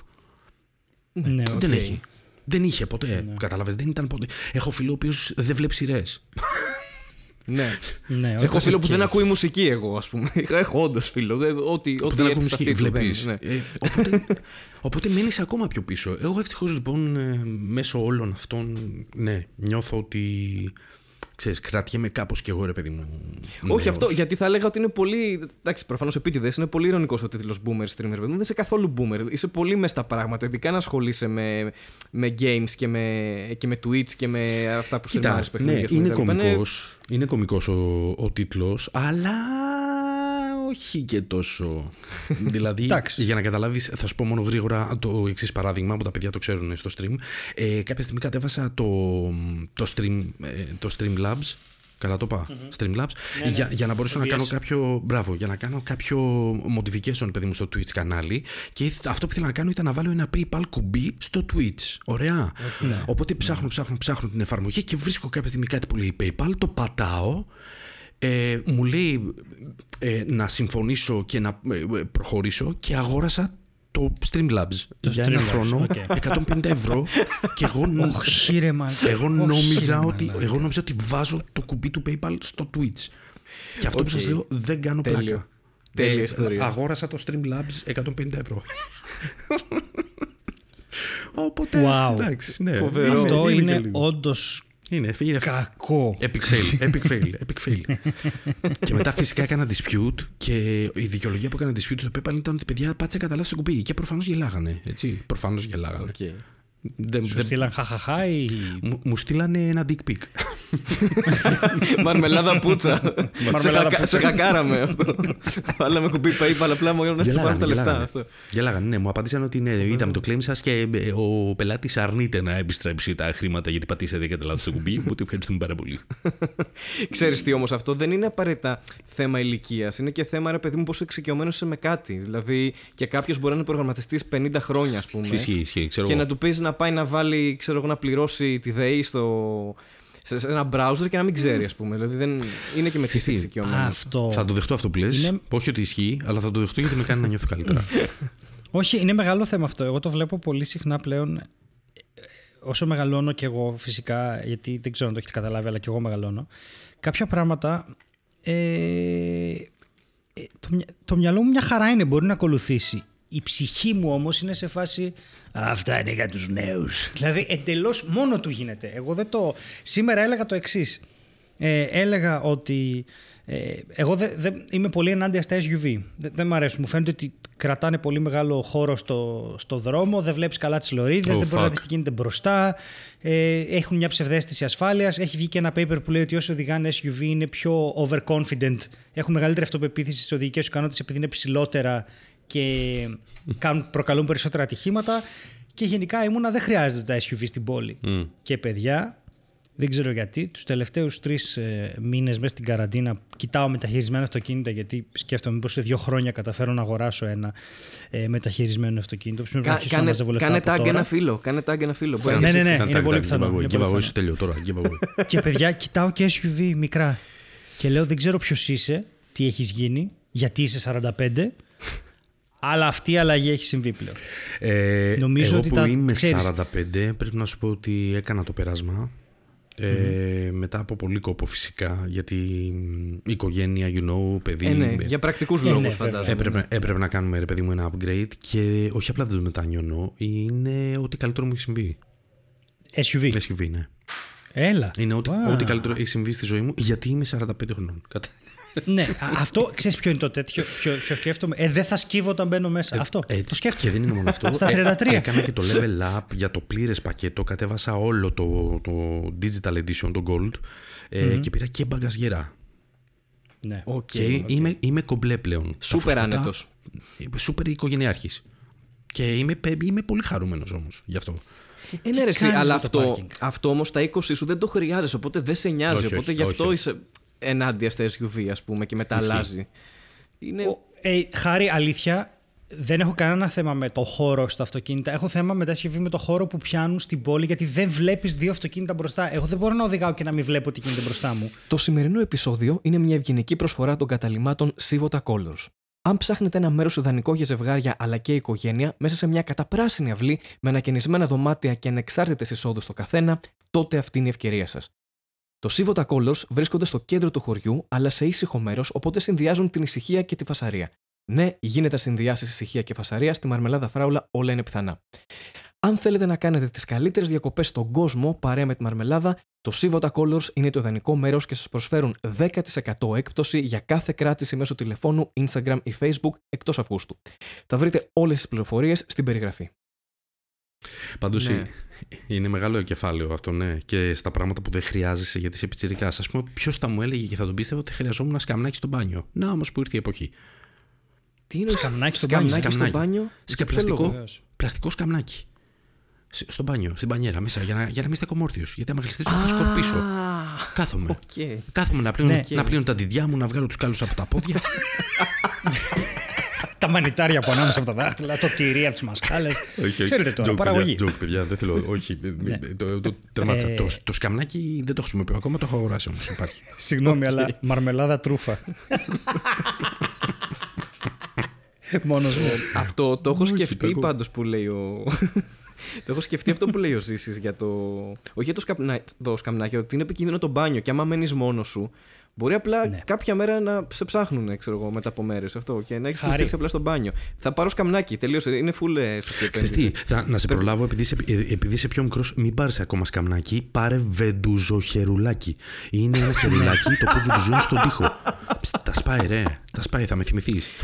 Νιώθεις μοιάζει και με ασφάλεια. Οκ, το, το καταλαβαίνω, το ακούω και το αγοράζω. Και Δύο κερδιστικά. πράγματα έχω να πω σε εσάς τους νέους. Βεντουζοχερουλάκι και ποποβρισάκι. Θα με θυμηθείτε; Ποποβρισάκι έχουμε. Α, τέλεια. Ποπο- Μπράβο. Ποποβρισάκι, what is. ε, Μια εξήγηση θέλω εγώ. τώρα. Ακριβώς αυτό που λέει η λέξη. Το παλιό μπιντέ. Ε, όχι, όχι. Όχι, είναι ένα σωλήνα, ένα σωληνάκι το οποίο έχει ε, κάνουλα, ε, βιδώνει στο καζανάκι και αντί να σκουπίζεσαι, κάνεις φυσιτ, φυσιτ, φυσιτ. Φσιτ, φσιτ. Υπάρχει τέτοιο πράγμα αλήθεια; Και λέγεται Ναι. πω, πω, είναι βρυσάκι. ο παλιός μπιντές. Ναι. Έτσι, ναι. Γιατί βγάλαμε από τα σπίτια τους μπιντέδες. Ενώ τα σπίτια. Εγώ μεγάλωσα σπίτι με μπιντέ, ας πούμε, που ήταν φοβερά καλό, αλλά δεν έμαθα ποτέ να το χρησιμοποιώ. Και εγώ μεγάλωσα με Έπλα σπίτι. τα πόδια μου Σπίτι εκεί. με μπιντέ Ναι. και είχε μέσα βουτσαλάκια και κυριά. Μπράβο, ναι. Γενικά το ποποβρυσάκι πολύ καλό για την υγεία. Ε, Φουλ λένε ότι εντάξει, σε σχέση με το διαφήμισης σε χαρτί. προϊόντα έτσι. Φουλ, φουλ. ναι, εντάξει. Ναι. Έρχεται ο Το βεντούζο χορηγός. χερουλάκι. Χορηγός που Άλλα θέλω να πω, κολώνεται, παιδιά, εγώ κολώνεται ανακάλυψα να το βγάλετε hack. giveaway. Giveaway ποποβρυσάκι. Ποποβρυσάκι. Περίμενε. Της- Περίμενε, της περίμενε. πουτάνας Θα θα γίνει γίνει. χαμός. Λοιπόν, giveaway ποποβρυσάκι. Θα τους πάρω τηλέφωνο. ρε. Man, αν τους πάρεις, θέλω κι εγώ ένα. ναι, το- το- Ο Ζήσα το Σου πάρει. πάμε. Το δικαιούται βασικά. Έδωσε Εγώ την το ιδέα. θέλω. Δεν- Τουλάχιστον ένα. Ε, βρήκα το hack. Βρήκα ποιο είναι το hack για να υπάρχει ασφάλεια. Πρώτα απ' όλα, οι μπανιέρες είναι άχρηστες. Μπορούμε να συμφωνήσουμε σε αυτό. Συμφωνώ. Ναι, οκ. Ωραία. οκ. Αλλά τα Απλώς παλιά σπίτια μαζεύεις έχουν... λεφτά. Ναι. Μαζεύεις λεφτά. Αν είναι να κάνεις μια ανακαίνιση στη ζωή σου, είναι το μπάνιο το οποίο θα το κάνεις τσιμεντο... τσιμεντοκονία πατητή με ντουζιέρα. Τέλος. Δεν, δεν κουνάς το πόδι σου και μάλιστα την κάνεις έτσι ώστε να έχεις φυσικό σκαμνάκι. Ναι, ρε, μαν. Ναι. Φροντίζεις, Πόσο ναι, δίκιο, πόσο δεν δίκιο. γλιστράν. Και κάτω βάζεις μια αντιολιστική επιφάνεια. Δεν φροντίζεις από, από, τα, εικο- από, τα, βασικά από την εφηβεία και μετά, οποιαδήποτε στιγμή και να πέσει στο μπάνιο, κινδυνεύεις να πεθάνεις. Ναι, ισχύει. Όταν είσαι ψηλότερος από το. Να σου το πω αλλιώς. Αν είσαι ψηλότερος όταν πέφτεις, πέφτεις, αν μπορείς να πατήσεις την κουρτίνα και το κεφάλι σου να προσγειωθεί σε μάρμαρο λεκάνη τουαλέτας που είναι ακριβώς δίπλα στην πανιέρα, είναι ροχητή, νηπτήρα, είναι επικίνδυνο. Ναι. Δηλαδή, αν, αν με την πτώση σου κινδυνεύει να βγεις από την πανιέρα λόγω ύψους, είναι επικίνδυνο. Αυτή είναι η θεωρία μου. Έχετε καταλάβει ότι ξαφνικά η εκπομπή έχει έρθει σε ένα Γίνει επίπεδο που danger, είναι danger zone. Danger zone. μαθήματα, Danger zone. μαθήματα προστασίας από το Όχι, μπάνιο. εντάξει, αυτό. Ε, Ο εχθρός είναι το μπάνιο. Αυτό, αυτό καταλαβαίνω εγώ τώρα. Ναι, ισχύει. Εκείνη The enemy is the vessel. Πώς πεθαίνουν οι γέροι, θα λέγεται εκπομπή αυτό το επεισόδιο. Έτσι που λέτε λοιπόν. Ωραία, οκ. Ε, πραγματικά μετά το ποπο, πώς το είπαμε, ποποβρυσάκι. Δεν ξέρω. Χορηγία. Χορηγία. Άνετα. Όλα, όλα Ε, χωράνε εδώ, ναι. Λοιπόν, χορηγία από βρυσάκι. Έχω μία. Θα πω, θα πω συγκινητική ιστορία. Θέλετε; Ναι. Άντε πες. Ωραία. Στη- Στο Ζήστην έχω πει, οπότε μάλλον θα βαρεθεί να ακούει, αλλά θα σας πω τι. Ε, όταν ήμασταν ε, 21, 20 κάπου εκεί, ε, είχα τέλος πάντων τότε μια, μια σχέση ας πούμε και ή- ήμασταν σε πολύ φτωχές φάσεις. Μιλάμε, δεν μας έβγαινε με την κάμια, ήμασταν κλεισμένοι σπίτι για πολύ καιρό. Ε, είχα, ψιλοδουλεύαμε, αλλά ήταν δύσκολα, ξέρεις τώρα, ήταν, βαθ- άρχιζε και η κρίση πάρα πολύ άσχημα όλα αυτά και κερδίζουμε μία πρόσκληση, αφού το είπατε πριν, για να πάμε στο θέατρο και να δούμε το Helsing. Το Van Helsing. οκ. Νοσφαι- Νοσφεράτους Διδόντικους. Το Νοσφεράτους Διδόντικους. Της ομάδας... Ex Animo. Ε, η Ex Animo, μπράβο. Και Νοσφεράτους Δίδοντικους, τι είναι αυτό, τι τίτλάρα είναι αυτή, τι ώρα αρχίσαμε να γελάμε ήδη και πάμε και βλέπουμε μια παράσταση στην οποία παίζει ο Ζήσης. Ο Οκ. οποίος Ζήσης δεν είναι ο Ζήσης Ρούμπος που είναι τώρα.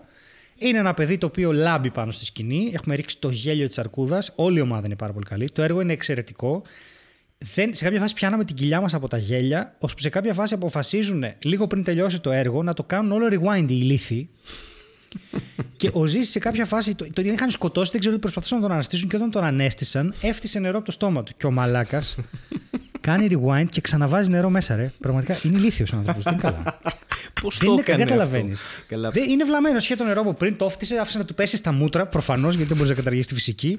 Ήταν μουσκεμα, έσταζε από τον υδρότα. Ξέρεις τώρα πώς γίνεται το ζήσει πάνω στη σκηνή. Έσταζε και από το νερά που είχε κάνει στα μούτρα του. Σου λέω είχαμε κλάψει, είχαμε κλάψει. και τότε ήταν η φάση που εγώ έλεγα πρέπει να ξανασχοληθώ με το θέατρο. Μου είχε λείψει πάρα πολύ. Και είδα αυτή την παράσταση και λέω αυτό θέλω να κάνω που κάνουν αυτά τα παιδιά που πήραν αυτό το έργο και το φτιάξαν και ξεκίνησαν να ασχολούμαι με το θέατρο. Και με τα χρόνια συνειδητοποίησα, βλέποντας το κάψω στα σινάρια και τα λοιπά, ότι το παιδί που έβλεπα τότε και είπα, Wow, τι φωτεινό παιδί και μπράβο ρε παιδί μου αυτά, Ναι. είναι ο Ζήσης. Και με τα χρόνια γινόμαστε και συνάδελφοι. και περνάνε τα χρόνια και παίζουμε μαζί και σε σειρά στο, στο YouTube. Ρε, και περνάνε τα χρόνια και ο Ζήσης διαβάζει το βιβλίο μου. και μου στέλνει μήνυμα και μου λέει, Μαν, ε, εμένα αυτό μου άρεσε πάρα πολύ, ας πούμε, και έχει πορωθεί. Ο Ζήση, ο οποίος έχει γράψει και σειρές για το, έχει γράψει σειρά για το φανταστικό, Ναι. για το Netflix, έχει κάνει δουλειά, είναι, είναι μέσα στο φανταστικό κι αυτός. Ε, και δεν μπορώ, να, δεν μπορώ να εξηγήσω το πόσο σουρεάλ είναι αυτό. Δηλαδή, ακόμα το σκέφτομαι και λέω, καλά, είναι δυνατόν. Ο κύκλος είναι, είναι απλώς για κάποιο λόγο έκανε κύκλο πάλι, πάλι πάνω στο Ζήση. Και ήταν, είναι φοβερό το ότι εμένα με είχε εμπνεύσει τόσο πολύ εκείνη η παράσταση, ρε παιδί μου, που τη θυμάμαι ακόμη και τώρα. Αλλά και θυμάμαι τις σκηνές και θυμάμαι όλα αυτά. Θυμάμαι πόσο μας άλλαξε η βδομάδα. Εντάξει, το ότι βγήκαμε από το σπίτι και είδαμε αυτή τη συγκεκριμένη παράσταση γιατί ήταν τόσο αστεία και πολύ αναζωογονητική.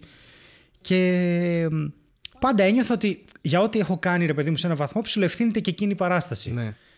Και ε, το, να, το να διαβάζει ο Ζήσης μετά το βιβλίο το δικό μου και να μου λέει Ρεμάν, τι έχεις κάνει εδώ πέρα, ας πούμε, εμένα μου άρεσε πάρα πολύ.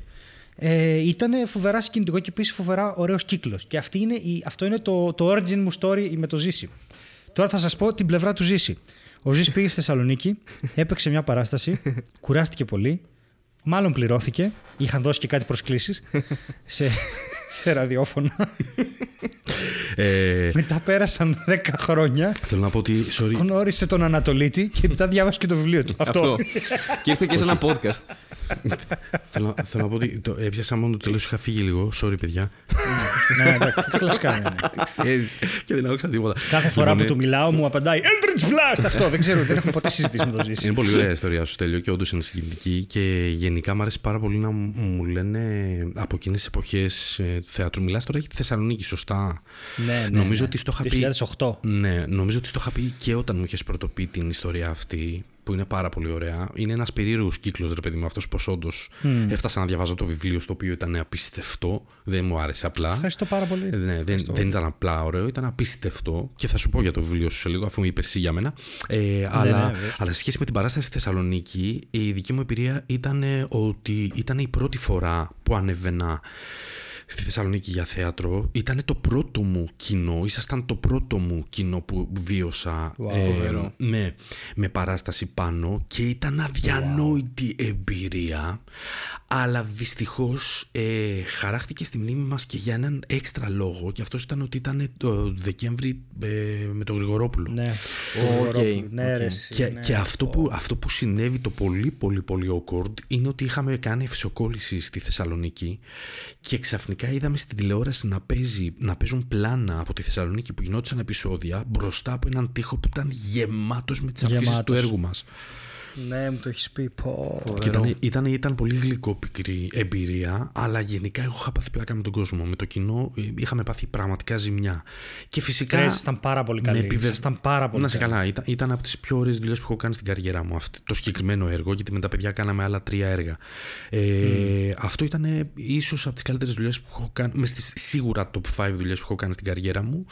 Και μ, η συγκεκριμένη εμπειρία με τη Θεσσαλονίκη με στιγμάτισε και μετά με, επι- με επιβράβευε κάθε φορά που ανέβαινα το κοινό. Δηλαδή είχα μια αίσθηση του κοινού της Θεσσαλονίκης ότι όπα ρε φίλε, τι παίζει, είναι όντως είναι όντως τόσο ζωντανή και τόσο χαρούμενη. Ναι, και, ναι. και τελικά είναι, ναι. Είναι, Είναι τρελή, ναι. Είναι τρελή, είναι Μιας, τρελή. ε, μιας και κάνουμε ένα μικρό στην υγειά μας ρε παιδιά και το ζήσει σε αυτή τη φάση και, και εγώ θέλω να πω ότι Awkward. το- το- τον ζήσει Ω, και εγώ γίνεται τον είχα awkward όλο. γνωρίσει τον, Τον ζήσει, τον έχει τον- ζήσει. τον εκτιμώ, τον εκτιμώ πάρα πολύ ως κωμικό και τον είχα γνωρίσει όπως όλοι από το κάψε το σενάριο όπως και το, το λάμπρο και γι' αυτό το λόγο και εγώ τον είχα δει σε παράσταση ε, λίγο καιρό μετά το κάψε, αν δεν κάνω λάθος, θα επιβεβαιώσει και ο Ζήσης γιατί τα θυμάται καλύτερα, γιατί έπαιζε ο ίδιος. Τον είχα δει στο Σέρλοκ και ο σκύλος του Μπάσκερβιλ. Και Ε, είχα εντάξει, πάθει man. Πλάκα. Έχετε καρφώσει, έχετε καρφώσει δύο στα δύο σήμερα, παιδιά. Πλάκα το πόσο καλός ήταν. και λέω, εντάξει, το παιδί είναι υπέροχος. Δηλαδή, ρε παιδί μου, μπράβο. Και ήταν πολύ σουρεάλ και για μένα κάποια στιγμή. Δεν έχουμε, δεν έχουμε μεγάλη επαφή με το Ζήση, αλλά έχει τύχει, ας πούμε, στην πρώτη Έχουμε παίξει μαζί, παρουσίαση. έχουμε παίξει μαζί. Στην πρώτη παρουσίαση του Ζήση, το θυμάμαι, ήταν εδώ στο Vox τα Εξάρχεια. Ε, μη είχε παρουσια... Ήταν η πρώτη φορά νομίζω που είχε αναλάβει παρουσίαση και είχαμε παίξει μαζί και κάποιες λίγες φορές στο ΑΚΑ πέρσι το καλοκαίρι κτλ. Και, και πραγματικά και για μένα είναι full surreal να λέω, ας πούμε, ότι είμαι σε εισαγωγικά συνάδελφος ε, με το Ζήση που τον θεωρώ Ναι, πραγματικά αυτό, πάρα αυτό. πολύ. Ναι, Ε, που αυτό που πάρα είναι, πολύ καλό. είναι από τους ανθρώπους που τον κοιτούσαμε και λέγαμε. Καλά, για το improv. Που εγώ είχα σχολή improv στη Θεσσαλονίκη. Ήμουνα όταν έκανα improv το 10 και όταν σας είδα. ε, Διδασκόμουν improv από το Βαγγέλη το Μανιτάκη και όταν σας είδα να κάνετε improv, είπα Δεν το πιστεύω ότι συμβαίνει αυτό το πράγμα στην ελληνική τηλεόραση. και με τα χρόνια κάναμε, παίξαμε μαζί, ήρθε στην παράστασή μας, ξέρω εγώ. Ε, Δηλαδή, Είναι Ναι. σουρεάλ ρε εσύ αυτό Έχετε- το πράγμα να έχετε- συμβαίνει. Έχετε καρφώσει ιδίω τα δύο παιδιά σήμερα με τις παραστάσεις που είπατε. Το Σέλο Holmes και το σκυλί, το Baskerville το 13, 12-13 νομίζω ήταν. Είναι ε, μες στις top επίσης 3 ε, δουλειές που έχω κάνει. Ε, πάρα πολύ δύσκολο που έκανα 9 ρόλους, εκ των οποίων οι δύο γυναίκες.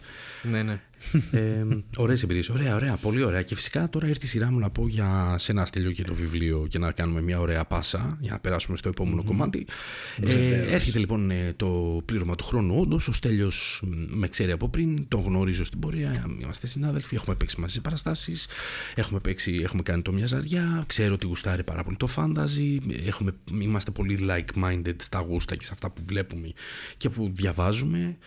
Και κάποια στιγμή αναφέρει ότι γράφει τότε και τέλος πάντων με πολύ- μετά από πολύ λόγο βγαίνει το βιβλίο. Και το διαβάζω. Πρέπει λοιπόν να ομολογήσω ότι είμαι πολύ μαγκωμένος όταν διαβάζω πράγματα φίλων. Γιατί ισχύει ένα πράγμα με μένα. Δεν μπορώ να πω ψέματα. Δηλαδή αν ήταν πάρα πολύ κακό αν το βιβλίο ε, θα, θα είχαμε, μάλλον δεν θα είχαμε επαφή. μάλλον, θα, μάλλον θα είχα κόψει. Θα μου το έλεγες μόνο. θα στο έλεγα, θα μαλάκα, στο εσύ έλεγα. σιγά. Θα στο έλεγα, ναι, θα στο έλεγα λόγω της σχέσης. Μάλλον θα στο έλεγα. Θα σου έλεγα, man, εντάξει, οκ, μπράβο, αλλά. Don't, Κάτι πάει στραβά, Don't quit ναι. your day job. έπαθα, έπαθα ζημιά λοιπόν. Φίλες και φίλοι, όσοι δεν έχετε διαβάσει το βιβλίο το, του, του Στέλιου του Καλέμου, το πρώτο και τώρα θα μας πει και για το δεύτερο φυσικά, το οποίο ε, ήδη το ψάχνω στα βιβλιοπωλεία και δεν έχει κυκλοφορήσει, στο είπα ήδη. Ε, Ναι, το ψάχνουν αρκετοί, αλλά Μπράβο, έχουν μπράβο, φύγει έτσι. αρκετά βιβλία. Μάλλον είμαστε στη φάση κορονοϊός ε, τέτοια και πηγαίνει. Ό,τι- Το έβγαλε και η πολιτεία. είδα. Μην αγχώνεσαι καθόλου, site, Στέλιο. αλλά- Είναι ό,τι καλύτερο μπορεί να συμβεί για το βιβλίο σου αυτό. Το να το ψάχνει ο κόσμο. μην το βρίσκουν. Και να μην το βρίσκει. Είναι η καλύτερη διαφήμιση, μαν. Ε, λοιπόν, διάβασα το βιβλίο σου, φιλαράκι, και έπαθα σοκ. Πρώτα απ' όλα έπαθα σοκ γιατί τη ζήλεψα.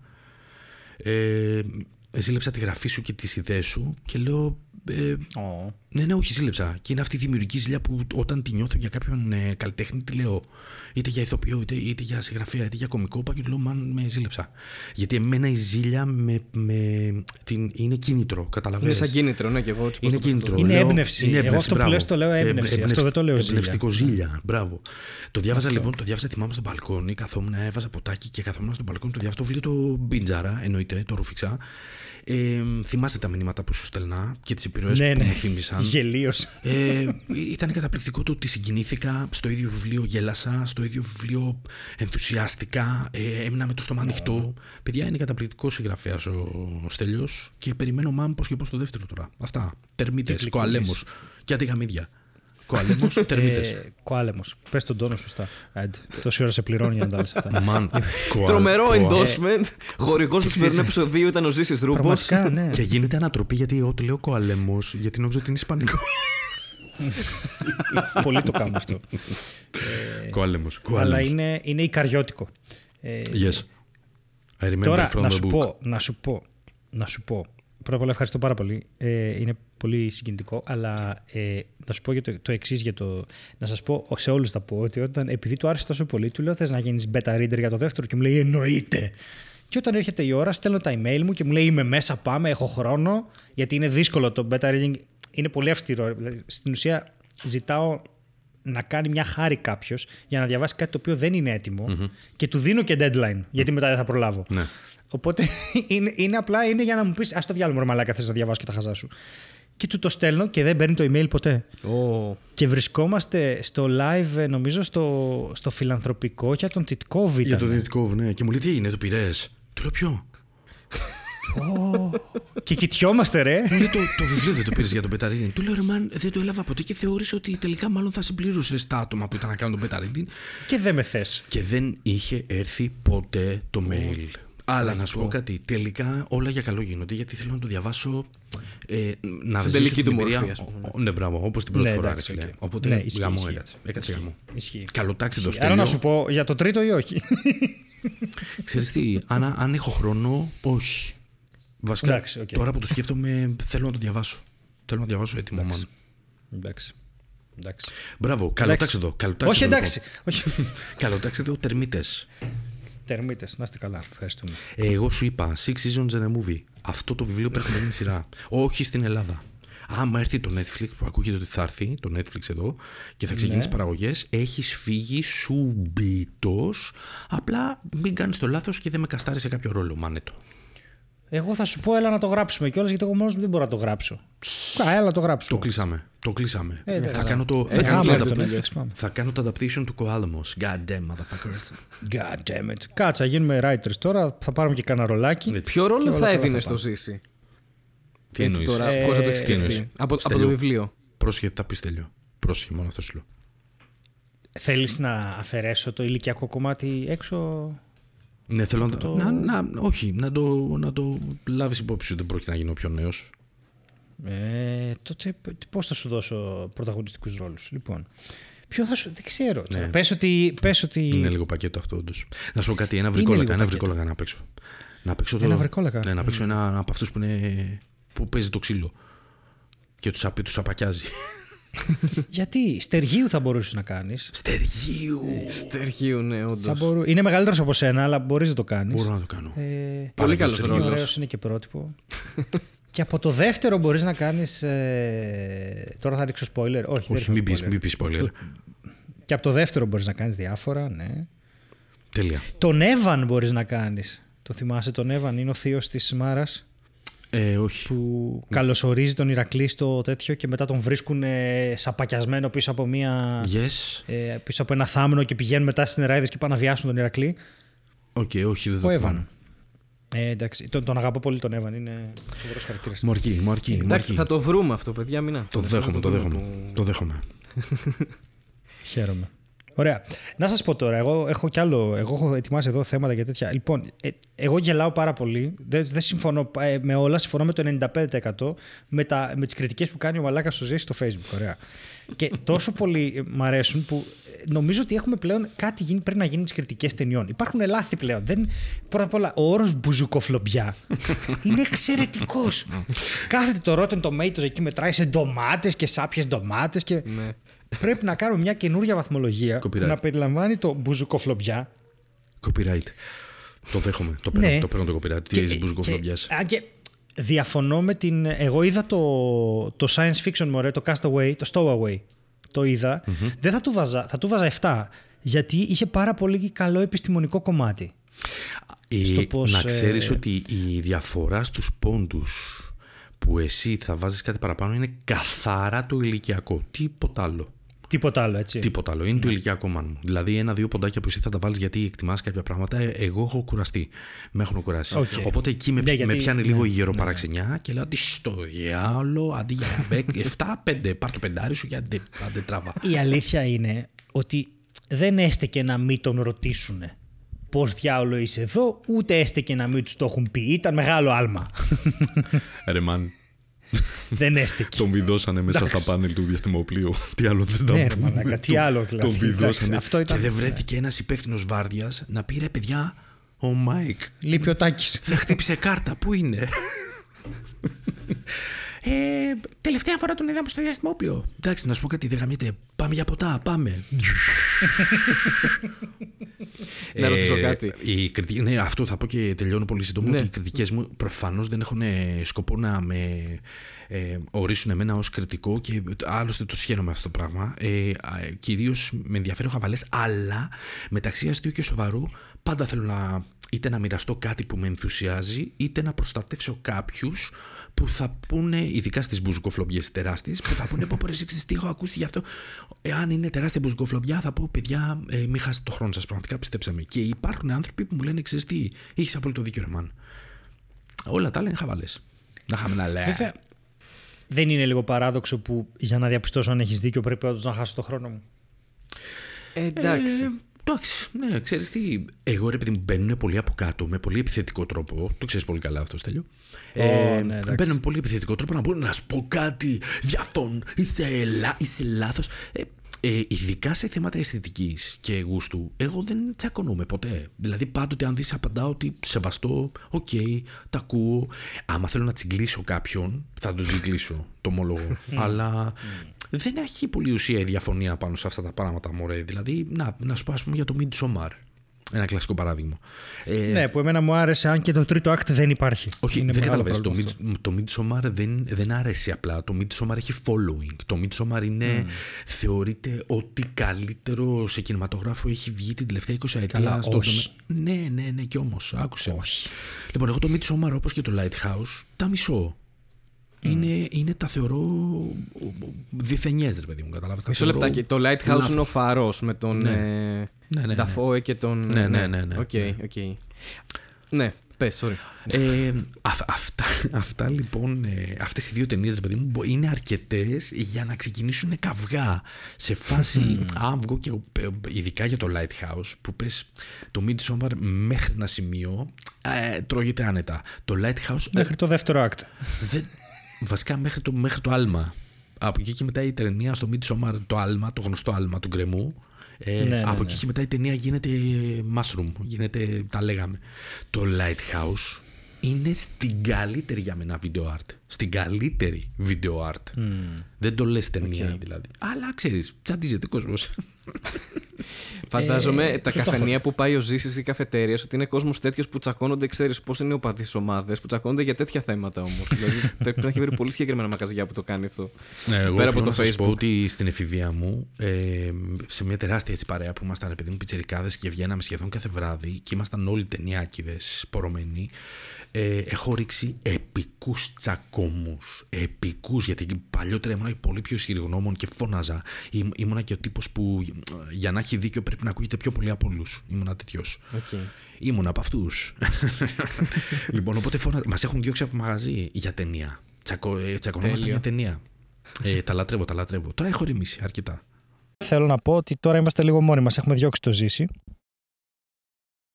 Και συγγνώμη από το κοινό που το κάναμε αυτό. Τον αγαπάμε πολύ. Ο άνθρωπος όμως καταλαβαίνει ότι δεν μπορεί, δεν είναι καλά. Δεν είναι. Είναι, είναι μεγάλη μας αγάπη, αλλά υπάρχουν και λάθος αγάπες. Τι να κάνουμε τώρα. Αλλά ο λόγος που σας το λέμε αυτό και φε διώχνουμε το ζήσει είναι γιατί πρέπει στα κρυφά να σας πούμε ότι αυτό το επεισόδιο είναι μια προσφορά του τουριστικού καταλήμματος Sivota Colors, Σίβοτα Colors. το οποίο χάρη που βρίσκεται. Λοιπόν, το Σίβοτα Colors βρίσκεται στα Σίβοτα, είναι στο νομό Θες Πρωτείας. Ε, είναι ένα κατάλημα υπερσύγχρονο και πάρα πολύ ωραίο. Βρίσκεται μέσα σε μια καταπράσινη αυλή στα Σίβοτα, στο κέντρο του χωριού αλλά σε ήσυχο παράδρομο, κοντά σε σούπερ μάρκετ, φούρνο, φαρμακείο, ό,τι θες το βρίσκεις, σε απόσταση με τα πόδια και το λιμάνι του χωριού που είναι 10 με 12 λεπτά και η κοντινότερη παραλία είναι στα 700 μέτρα. Και θέλω να πω σε όλα αυτά ότι μπορείτε να φάτε πρωινό από τα χεράκια της μαμάς Ζουρούλα, αλλά δεν θα το φάτε στην αίθουσα πρωινού γιατί COVID ακόμα και μέτρα και εκεί τηρούν όλα τα μέτρα. Οπότε, Ακριβώς. κάτι πολύ σημαντικό που δεν θέλουμε καθόλου σε καμία περίπτωση να περάσει απαρατήρητο. Αν πάτε στην περιγραφή, θα δείτε ότι έχουμε έκπτωση 10% για τα μαρμελαδοχτυπημένα για όλους τους μήνες εκτός του Αυγούστου. Οπότε, εάν σκοπεύετε να πάτε κάπου, γιατί όχι στα Σίβοτα και συγκεκριμένα να μείνετε στα Σίβοτα Colors που είναι μια πάρα πολύ ε, ωραία ευκαιρία να δείτε την περιοχή. Έχει πάρα πολύ ωραίες παραλίες, είναι πανέμορφα, έχετε και την έκπτωση 10%. Τι λείπει, να πάτε εκεί, απλά. Μπράβο, Χάρη. Έτσι Go. κανονίζει διακοπές ο κόσμος. Πες το, αυτό. Βρίσκεται Αυτό, με το αυτό φίλο και του στο αυτό. τηλέφωνο και λέει: Ωραία, έχουμε αυτά. Τι λείπει; Ε, να πάμε. Εντάξει. αυτό. Πρώτο Ωραία. βήμα, πάτε εκεί. Δεύτερο μη- βήμα, τα καταφέρατε. Μια χαρά. Τρίτο βήμα, επιστροφή στο podcast με το Ζήση.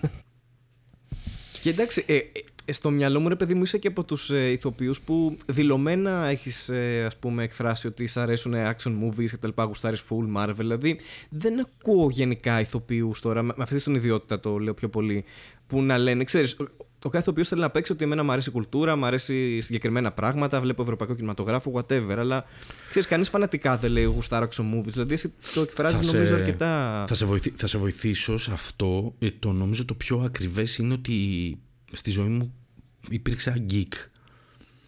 Ε, μεγάλωσα, μεγάλωσα με Marvel, comics, ε, καθόλου ευρωπαϊκό, δηλαδή Asterix και τα λοιπά, Lucky Luke, όχι, εγώ ήμουν Marvel, Marvel DC. Okay. Οπότε κατ' επέκταση όλη μου η ζωή πήγε games, παιχνίδια, επιτραπέζια, comics. Ε, σας θυμίζω ότι πριν γίνω ηθοποιός ήθελα να γίνω σχεδιαστής comics. Ε, αυτή, οπότε ναι, και, και τα γούστα μου ρε παιδί μου είναι όχι ότι δεν βλέπω άλλα είδη κινηματογραφού, εννοείται. Ακριβώς, Α, ναι. Απλά, απλά δεν μπορώ να αποχωρίσω ένα τεράστιο κομμάτι του εαυτού μου που είναι αυτό. Είναι το action, είναι τα comics, είναι το fun, είναι, είναι, είναι το geekness. Δεν μπορώ ναι, να ναι, ναι. αποχωριστώ. Οκ. Δεκτό τίποτα. γιατί Και όντως δεν- και δεν έχει θέλω μια κιόλας. βάση πιο. Ναι, όχι, δεν, Και μα δεν υπάρχει λόγος να το γελάω, κάνεις. ναι. γελάω πάρα πολύ. Είμαι σε κάποια group τώρα, ονόματα δεν λέμε, οι οικογένειες δεν θίγουμε. Είμαι σε κάποια group στο Facebook για κινηματογράφο. Και απλά παίρνω, κάνω, παίρνω βαθιές ανάσες. παίρνω βαθιές Ναι, ανάσες. οκ. Ξέρεις, δεν σχολιάζω. Γιατί, γιατί εκεί, αν πεις καλημέρα, πας να τσακωθείς με 10 άτομα. ε, στην καθισιά σου, έτσι. Μπαμ. Οπότε καταλαβαίνετε τι, τι, τι απόψεις εκφράζονται για ταινίες που μου αρέσουν εμένα, ρε παιδί μου, όπως είναι Action, Marvel, DC κτλ. Καταλαβαίνετε. Ναι, ναι, ναι, γελάω, ναι, ναι, γελάω. ναι. Φοβερό, γελάω, φοβερό. γελάω. Ε, καλά, εγώ αυτό έχω να το. ε, Οκ, εγώ ξεκίνησα μία. Επειδή είπα φέτος ότι είναι το Year of Diversity το δικό μου και προσπαθώ να, God damn να σταματήσω να βλέπω τόσο πολύ πιου πιου Ναι. κινηματογράφο γιατί μ, αρέσει και άλλα, μ' αρέσουν και άλλα πράγματα. Ε, βέβαια έρχεται και μια κούραση από τα χρόνια του θεάτρου με την ανάλυση των έργων. Ξέρεις, δηλαδή κάπου θες και κάτι πιο απλό γιατί φτάνει. Αλλά έκατσα και είδα Fassbinder, έκατσα και είδα... Δηλαδή κάθομαι και βλέπω και άλλα πράγματα και δεν μπορώ να καταλάβω για ποιο λόγο ένας άνθρωπος να πει ή το ένα ή το άλλο.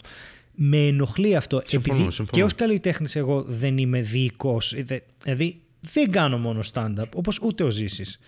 Ε, θα κάνω και βίντεο στο YouTube, θα κάνω και gaming videos, θα παίξω και μουσική. Δηλαδή δεν με απασχολεί εμένα να είμαι ένα πράγμα για να χωράω στο μυαλό του αλλου Και θεωρώ ότι το κοινό και η σχέση που έχω με το κοινό που έχει αναπτυχθεί, ένα είναι ότι με βρίζουν πατόκορφα από το πρωί μέχρι το βράδυ και λένε εσύ δεν είσαι κωμικός. Εντάξει, οκ, δικό τους θέμα είναι αυτό.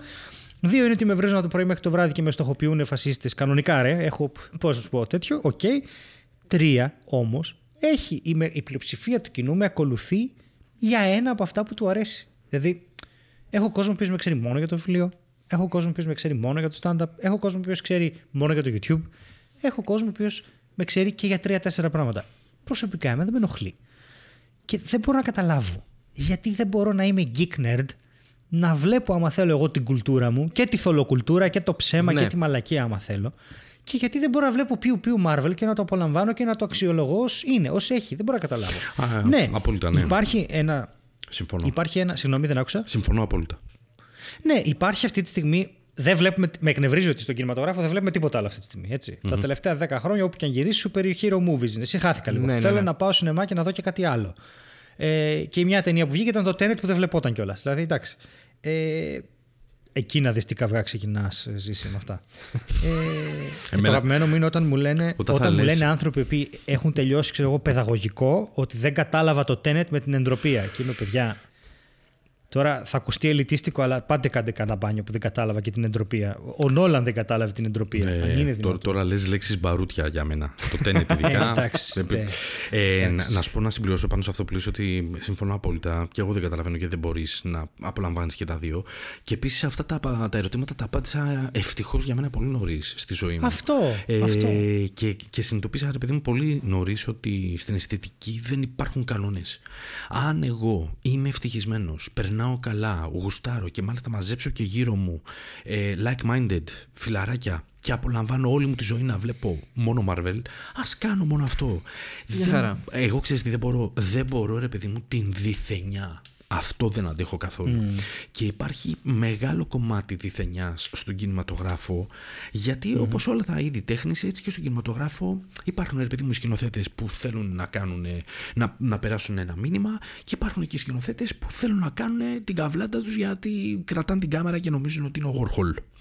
Και, και, και το ξέρετε πολύ καλά ότι ισχύει αυτό και φαίνεται το αποτέλεσμα. ναι, Λοιπόν, οπότε δεν έχω χρόνο για να αφιερώνω, ξέρεις, σε όλα αυτά, ρε παιδί μου. Όχι ότι όλες οι ταινίες η ευρωπαϊκό κουλτούρα είναι αυτό το πράγμα, αλλά άμα δεν μου μιλάει εμένα κάτι, γιατί να πιέζω τον εαυτό μου; Ε, Εννοείται. Δεν, υπά- δεν υπάρχει λόγος. Μα εγώ γι' αυτό το ρώτησα αυτό στο ζήσει, γιατί όντως ρε παιδί μου τώρα φαντάζομαι ή έχουμε μια εικόνα για τους τοπίους ότι ποτέ κανείς δεν θα βγει να πει, ξέρω εγώ, άμα αρέσει μια ταινία της Marvel. Δεν ξέρω, δεν, δεν το έχω συναντήσει ποτέ σε μια συνέντευξη σε κάτι. Ενώ αυτό δεν αποκλείει όμως ότι ο Ζήσης βλέπει και άλλα πράγματα. Δεν είναι στερεοτυπικό ακριβώς. ότι ο Ζήσης Ναι. είναι μόνο με τη Marvel και δεν βλέπει, ας πούμε, ευρωπαϊκό. Φαίνεται ότι βλέπει και άλλα πράγματα ο άνθρωπος και από τη δουλειά του και από, το, και από τις γνώσεις του και από αυτό που βγάζει και στο stand-up και στις δουλειές που κάνει. Απλά γι' αυτό το ρώτησα, γιατί όντως το, το θεωρώ λίγο σπάνιο να βγει, ξέρω εγώ. Ποιος να πω, ρε, ξέρω, ο Πάνος ο Βλάχος και να πει Βλέπω Marvel. Δεν το κάνει κανείς το πει αυτό, γιατί θέλει να δώσει μια εικόνα ότι εντάξει, εγώ μπορεί να παίζω σε serial, ας πούμε, αλλά βλέπω βαθιά κουλτούρα όμως. Γενικά. Ναι, ναι, ναι. Δεν, δεν θα Ο- το ο- Marvel, ας πούμε. Όχι, όχι, παλιά, παλιά, παλιά. Πολύ παλιά αυτό στο Τέξα. Ε, δεν με αφορά καθόλου. Επίσης, ε, μ, να ξέρετε ότι παρόλο που απολαμβάνω όλες αυτές τις ταινίες δράσης και τις σειρές δράσης και μ, τα μπαμπούν και το action και αυτά που εκτιμώ περισσότερο και εγώ και η γυναίκα μου είναι τα μικρά διαμαντάκια που ανακαλύπτεις off Broadway. Αν καταλαβαίνετε τι εννοώ.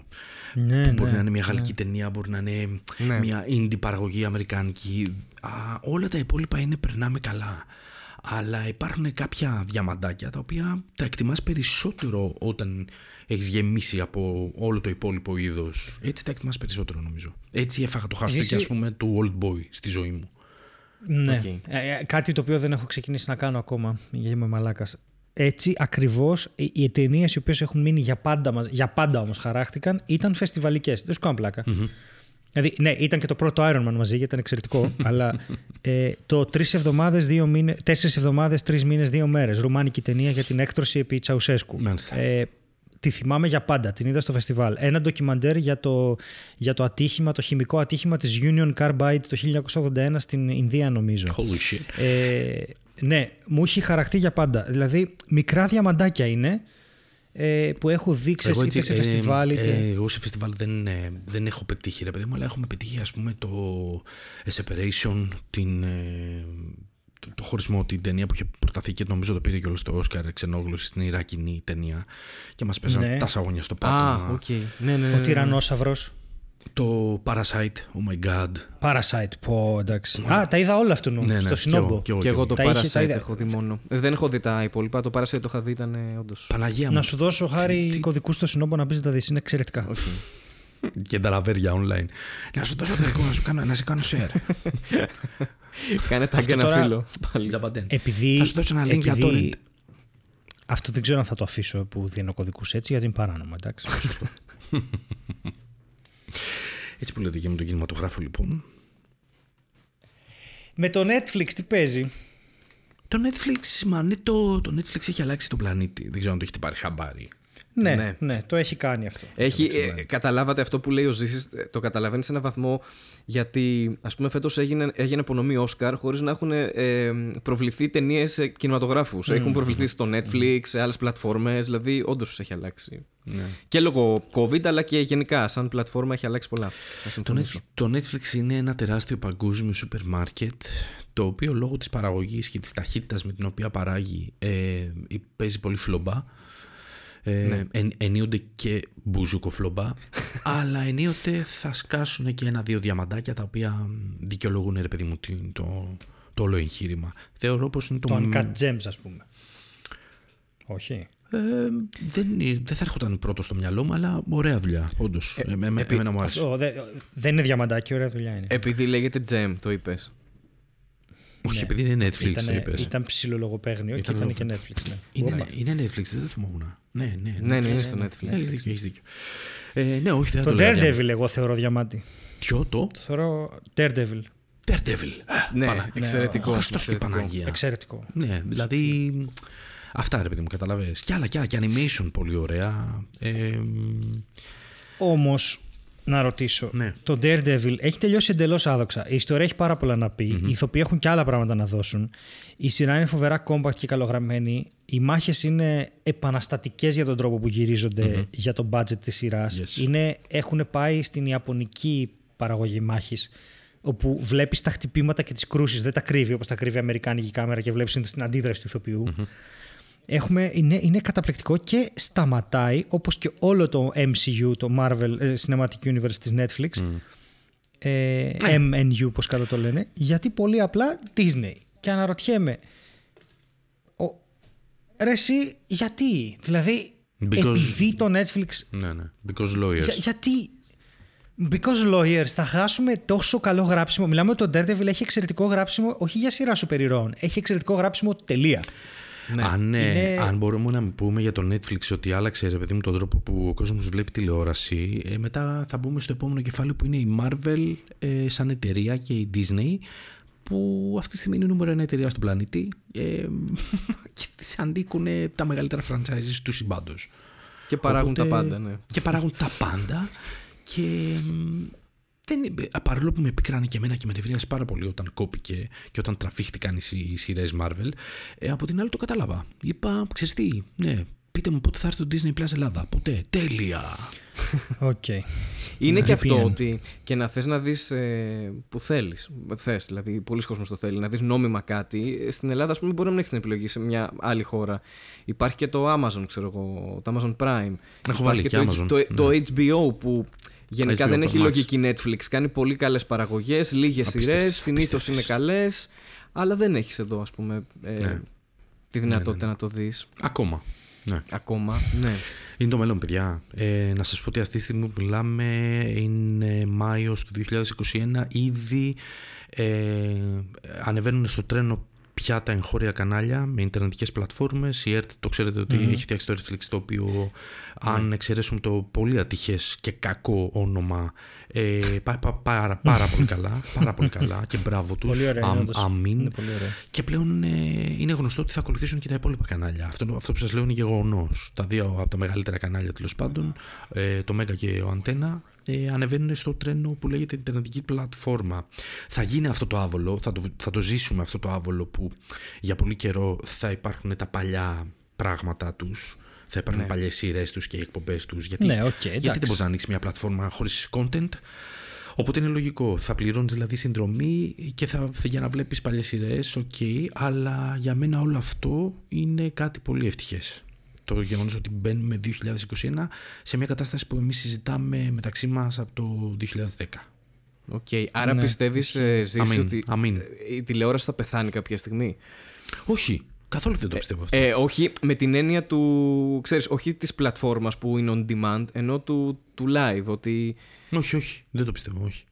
Okay. Νομίζω ότι θα χωριστεί πάρα πάρα πάρα πάρα πολύ το content α, εμ, σε πράγματα τα οποία όντως παρακολουθούνται live όπως είναι τα μεσημεριανά, όπως είναι τα πρωινά, όπως είναι οι ειδήσεις, τέτοια πράγματα εκπομπές, realities, ε, φ, επαναλήψεις.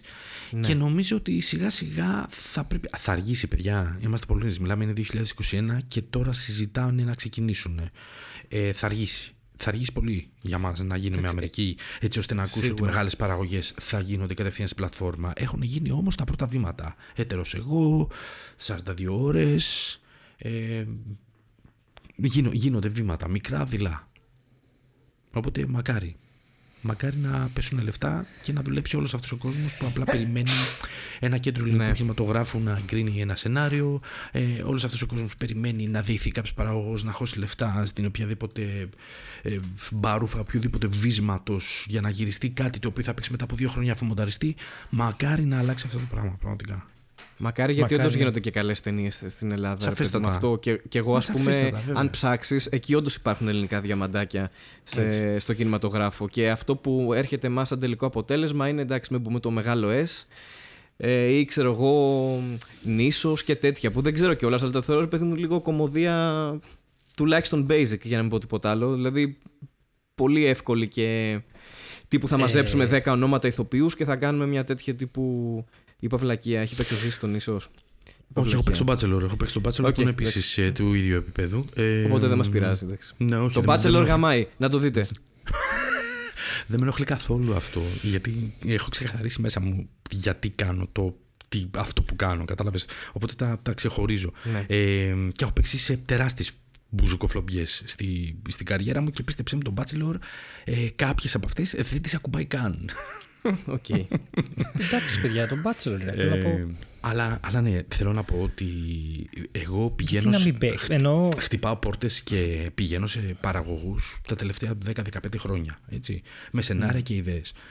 Και η, η πρώτη κουβέντα που γινόταν πάντοτε, ρε παιδί μου, σε αυτά τα γραφεία των παραγωγών, το έχω πει κι αλλού και θα το λέω συνέχεια, είναι ότι λοιπόν, Τι έχεις φέρει εδώ, ναι, ποιος έχει σκεφτεί να παίξει εκεί, ναι, κανένα μουνί θα παίζεις μέσα. Ναι, Αυτό, ξε- ναι. ε, όχι, αυτό που σας λέω τώρα, συγγνώμη για την έκφραση, αλλά είναι αυτό που χρησιμοποιείτε στι στις συναντήσεις Ναι, ναι, ναι, έτσι είναι. Έτσι. Λοιπόν, ποιο μου φέρεις και σου βγάζουν την κλασική λίστα με τα πέντε κλασικά ονόματα. Από 50 και πάνω ήταν τέσσερις σταθεροί, τώρα πλέον κάποιοι μειώθηκε τέλος πάντων αυτή η λίστα. δεν, θα, δεν θα είναι διαθέσιμη. Τέλος πάντων, αυτά τα κλασικά ονόματα λιγόστεψαν. Ή, ή αν είναι, ξέρεις πού να τους βρεις. Αυτό ρε παιδί μου. Ακριβώς, Ξέρω ναι. Ή, συγκεκριμένο ή θα είναι μέρος. πολύ συγκεκριμένοι οι ρόλοι που θα παίζουν.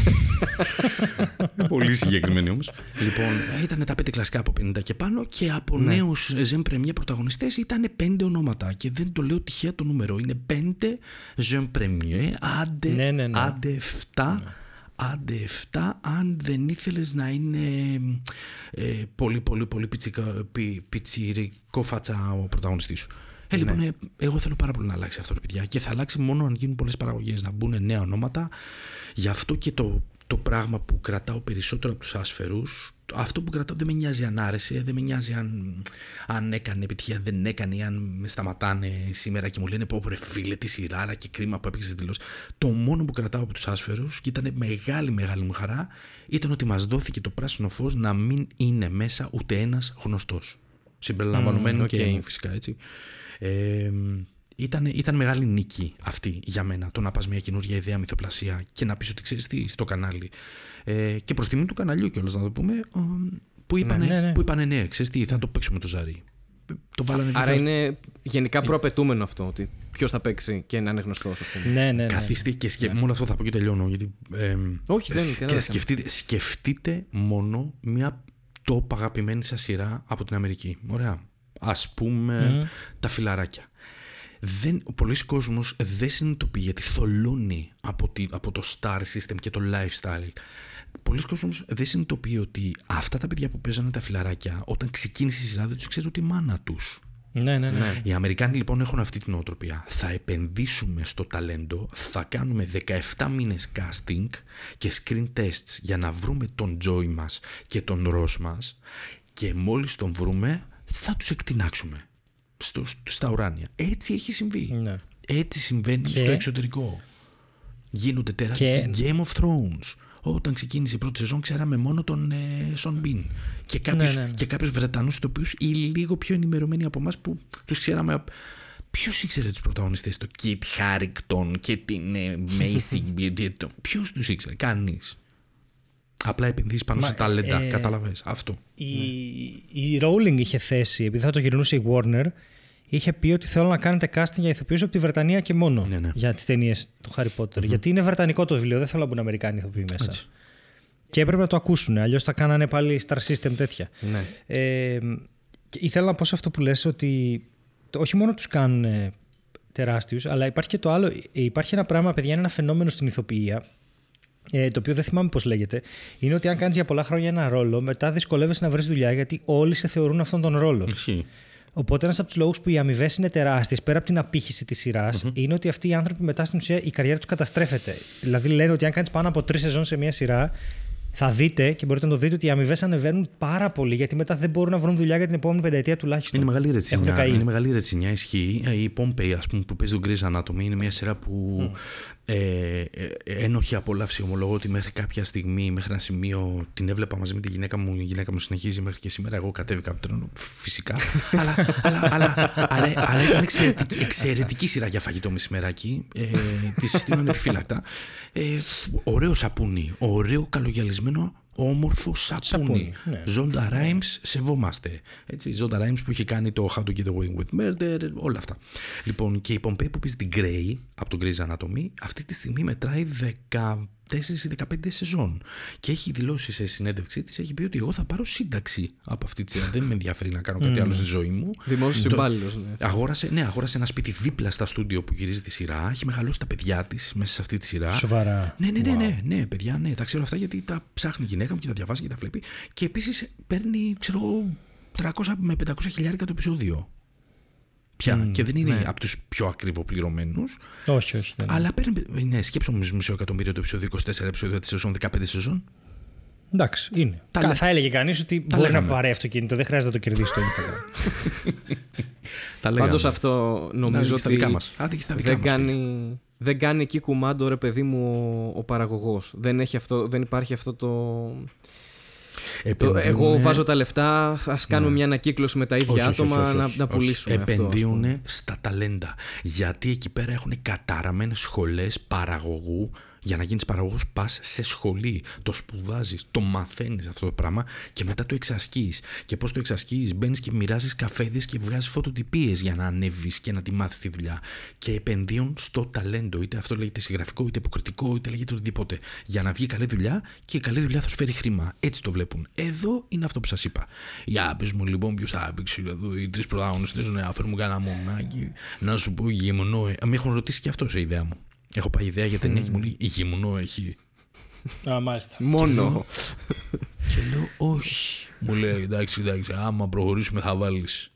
Άμα, άμα το προχωρήσουμε θα βάλεις. τα έχουμε ζήσει αυτά. Τα έχουμε ζήσει. Ευτυχώς, παιδιά, νιώθω ότι περνάνε. Ότι φεύγουν. ότι, ότι αλλάζει λίγο αυτό. Ναι, ναι, Οκ. ναι, ναι, ναι. ναι. Yes. Ουφ. Εντάξει. Δεν ξέρω. Έχω ε, την ερώτηση για το Netflix έκανα. Έχουμε αναλύσει τον ελληνικό κινηματογράφο. Και να σου πω κάτι, Και- παίρνω μόνος μου την μπάλα και αφού μιλάμε Ναι. για streaming, ναι. δίνω πάσα στον εαυτό μου Μπράβο. και λέω για το ένα χρόνο μέσα μέρα στο Τελειρίγα. Ναι, εννοείται. Boom. Να το, Ε, το πεις. βλέπεις, το βλέπεις. Κάνω παιχνίδι. Είμαι game τέτοιο, πώς τους λένε. Είμαι και άσχετος από αθλητισμό. Είμαι game maker. Game changer. Μμμ. Trailblazer. Game Matcher. Playmaker θέλει να πει. Trail playmaker. Μπράβο. Ωραία. το βρήκαμε. Να δείτε το ένα χρόνο μέσα. Είναι ο Ζήσης με τον Αριστοτέλη Ρίγα. Εξαιρετική παράσταση. Νομίζω είχατε ξεκινήσει, είχατε προλάβει να παίξετε καθόλου live ζωντανά σε κοινό ή δεν είναι έγινε επικραμμένη ποτέ ιστορία, ρε, λόγω Χαλή. COVID; είναι επικραμμένη ιστορία. Πήγαμε, παίξαμε τέσσερις ε, παραστάσεις πέρσι. Πήγαμε εξαιρετικά. Ε, σε φάση πήραμε. Το θυμάμαι αυτό, είχε γίνει χαμός. Ναι, ναι, ναι. πή- Πήραμε φοβερή ορμή και η τέταρτη παράσταση μας ήταν η τελευταία γιατί μετά έγινε lockdown. Ε, μετά κάναμε, κάναμε μία παράσταση το καλοκαίρι στο Γκάζι που πήγε πάρα πολύ καλά ε, μετά lockdown.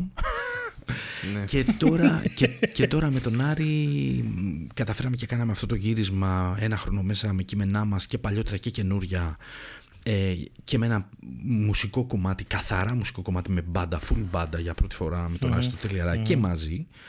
Ε, θα ακούσετε δηλαδή την βροντοφωνάρα μου. Ε, και τώρα για καλοκαιράκι δειλά-δειλά.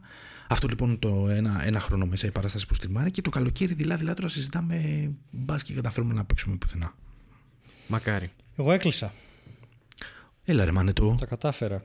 Πού, Ναι, ναι. Μπράβο. Αν, σε ανοιχτό. Α, Χυτήριο. Χυτήριο Μπράβο, οκ. ρε, μα, μπράβο, μπράβο. Χυτήριο. Δεν έχει ανέβει ακόμη η προπώληση. Όταν θα παίξει το επεισόδιο θα έχει ανέβει. Βέβαια, τη Τετάρτης του Ιουνίου είμαι και ό,τι γίνει, παιδιά, θα είναι 8.30 γιατί δεν έχει, ώρα, έχει curfew, έχει τέτοια, έχει και άλλη Yes. παράσταση μετά. Ό,τι γίνει. Μπας και σώσουμε κάτι από αυτή τη σεζόν γιατί δεν Ε, ναι, βγαίνει. Βρήκα γενικά λίγο σε το μάτι. ευχηθούμε να ανοίξει λίγο το πράγμα και να γίνουν και κάποιες παραστάσεις γιατί είναι ένα χρόνο μέσα όπως, όπως ε, λένε και τα Βασικά, παιδιά στην αυτό παράστασης. πάντα εννοείται να το ευχηθούμε αυτό. Όταν ξεκινάω τις ευχές για τη σεζόν, πάντοτε με πιάνει ένα παραπονιάρικο ντόμινο με στο κεφάλι μου και καταλήγει Ναι. πάντα στο πρώτο κομμάτι, σαν, σαν Tenet. Σαν. Πω, διάλογο, πώς έβαλα το Tenet μέσα στην κουβέντα. Ε, σαν την Tenet πάτησες. ανάποδο ντόμινο, reverse. Και καταλήγει στο πρώτο κομμάτι που είναι η πρώτη ευχή, που είναι ε, ας κάνουν το εμβόλιο όλοι. Please δηλαδή. Ναι. ναι, ναι, ναι, ναι. Please κάντε το γαμημένο εμβόλιο. Αυτά είχα να πω εγώ. Ευχαριστούμε πάρα πολύ. Εύχομαι να πάνε καλά οι παραστάσεις το καλοκαίρι και να, να πάμε να δούμε θέατρο. Γάμο το στανιό μου. Για να μην πω τίποτα άλλο. Σχόλια από κάτω. Εντάξει, αυτό που κάνετε, αν θέλετε να ξέρετε που ε, είστε πράκτορες των 5G και θε- στέλνετε κόσμο, ζήσει, δεν το περίμενα ποτέ από σένα. Ντροπή σου, είσαι και πατέρας. Εντάξει, Αχ, κάνεις δεν πλάκα. μπορώ. Εσύ κάνεις πλάκα τώρα, μαν, αλλά δεν έχει σταματήσει. κάνω, είναι αλήθεια. Ναι, είναι αλήθεια. Και δεν δεν σταματάει να σκάει στο. Ευτυχώς εγώ έκανα ένα διανόητο. Δεν ξέρω για εσά, αλλά εγώ έκανα ένα διανόητο ξεσ- ξεσκαρτάρισμα με στο, μες στο COVID. Νόμιζα θα πεις, έκανα ένα διανόητο εμβόλιο. Και εγώ όχι. αυτό νόμιζα, ναι, ότι ήταν γαμάτο εμβόλιο, Έκανα, ξέρω έκανα εγώ. ένα απίστευτο ξεσκαρτάρισμα. Στείλα πάρα πολύ κόσμο. Ε, Αλλά μου σκάνε ακόμα, ρε φίλε. Μου σκάνε και δηλώσεις τους στυλ. Λοιπόν, δεν κάνω καθόλου πλάκα. Εγώ δεν θα το κάνω. Όχι γιατί φοβάμαι, αλλά γιατί δεν θέλω να αλλάχτεί το DNA μου. Υπερουφώντας ένα τσιγάρο με, Και, με και λες, μεταλλαξιό. για- μαλάκα για μου, μένα, σε- για σε να αυτό γράψει το- αυτό το λοιπόν- στάτους προφανώς έχεις λάθος DNA οπότε το καλύτερο που μπορεί να σου συμβεί είναι να αλλάξει το DNA σου στόκε ή όντως να πεθάνεις από εμβόλιο. Αλλά το, το θέμα είναι ότι εμένα αυτές τις κατηγορίες. Υπάρχουν διάφορες κατηγορίες πραγματικά. Και εντάξει, πέρα από την πρώτη βασική, ότι αυτοί που σου λένε θα έχω το 5G μέσα μου και whatever και τσιπάκια, ε, νομίζω η χειρότερη και η πιο που είναι στο όριο ότι θες να διαφωνείς, αλλά δεν ξέρεις ότι θα βρεις άκρη, είναι αυτοί που είναι σε φάση ελεύθερα πνεύματα και σου λένε ο καθένας έχει δικαίωμα να κάνει ό,τι θέλει με το σώμα του και εσείς είναι η κουλτούρα ναι, ναι. του εμβολιασμού και είναι φασιστικό αυτό που κάνετε και θέλετε ότι Ναι. βάλετε το εμβόλιο. Νομίζω αυτοί δεν παλεύονται στη συζήτηση καθόλου. Δεν μπορείς να βρεις άκρη εκεί για κανέναν λόγο. ε, ήταν τεράστιο σχολείο για την ανθρωπότητα αυτό που συνέβη παιδιά γιατί καταλάβαμε Ήταν και εγώ το πιστεύω. Είναι, είναι, δεν ήταν, είναι ακόμα. Γιατί κατάλαβα και εγώ και όλοι μας πόσο, πόσο μ, στο μεσαίωνα είναι βουτυγμένα ακόμα πάρα πολλά μυαλά εκεί έξω. Πάρα πολλά. δηλαδή σκάει παγκόσμια πανδημία και συζητάμε, βγήκε το εμβόλιο σε ένα χρόνο και αντί να ευχαριστούμε, να πέφτουμε στα γόνατα και να ευχαριστούμε ο καθένας μας τη θεότητα δε, στην οποία υποκλίνεται, ε, που βγήκε σε ένα χρόνο, έστω αυτό το γαμίδι, ε, και να, να γιορτάζουμε το πλεονέκτημα του να είμαστε γεννημένοι την εποχή που είμαστε γεννημένοι, συζητάμε για 5G και εξωγήνους και παρεμβολές και αλλαγή του DNA και ο, ναι, μην πάω παραπέρα γιατί θα μπλέξουμε και με την άλλη τη μαφία και θα, θα, θα κλείσουν το, το podcast.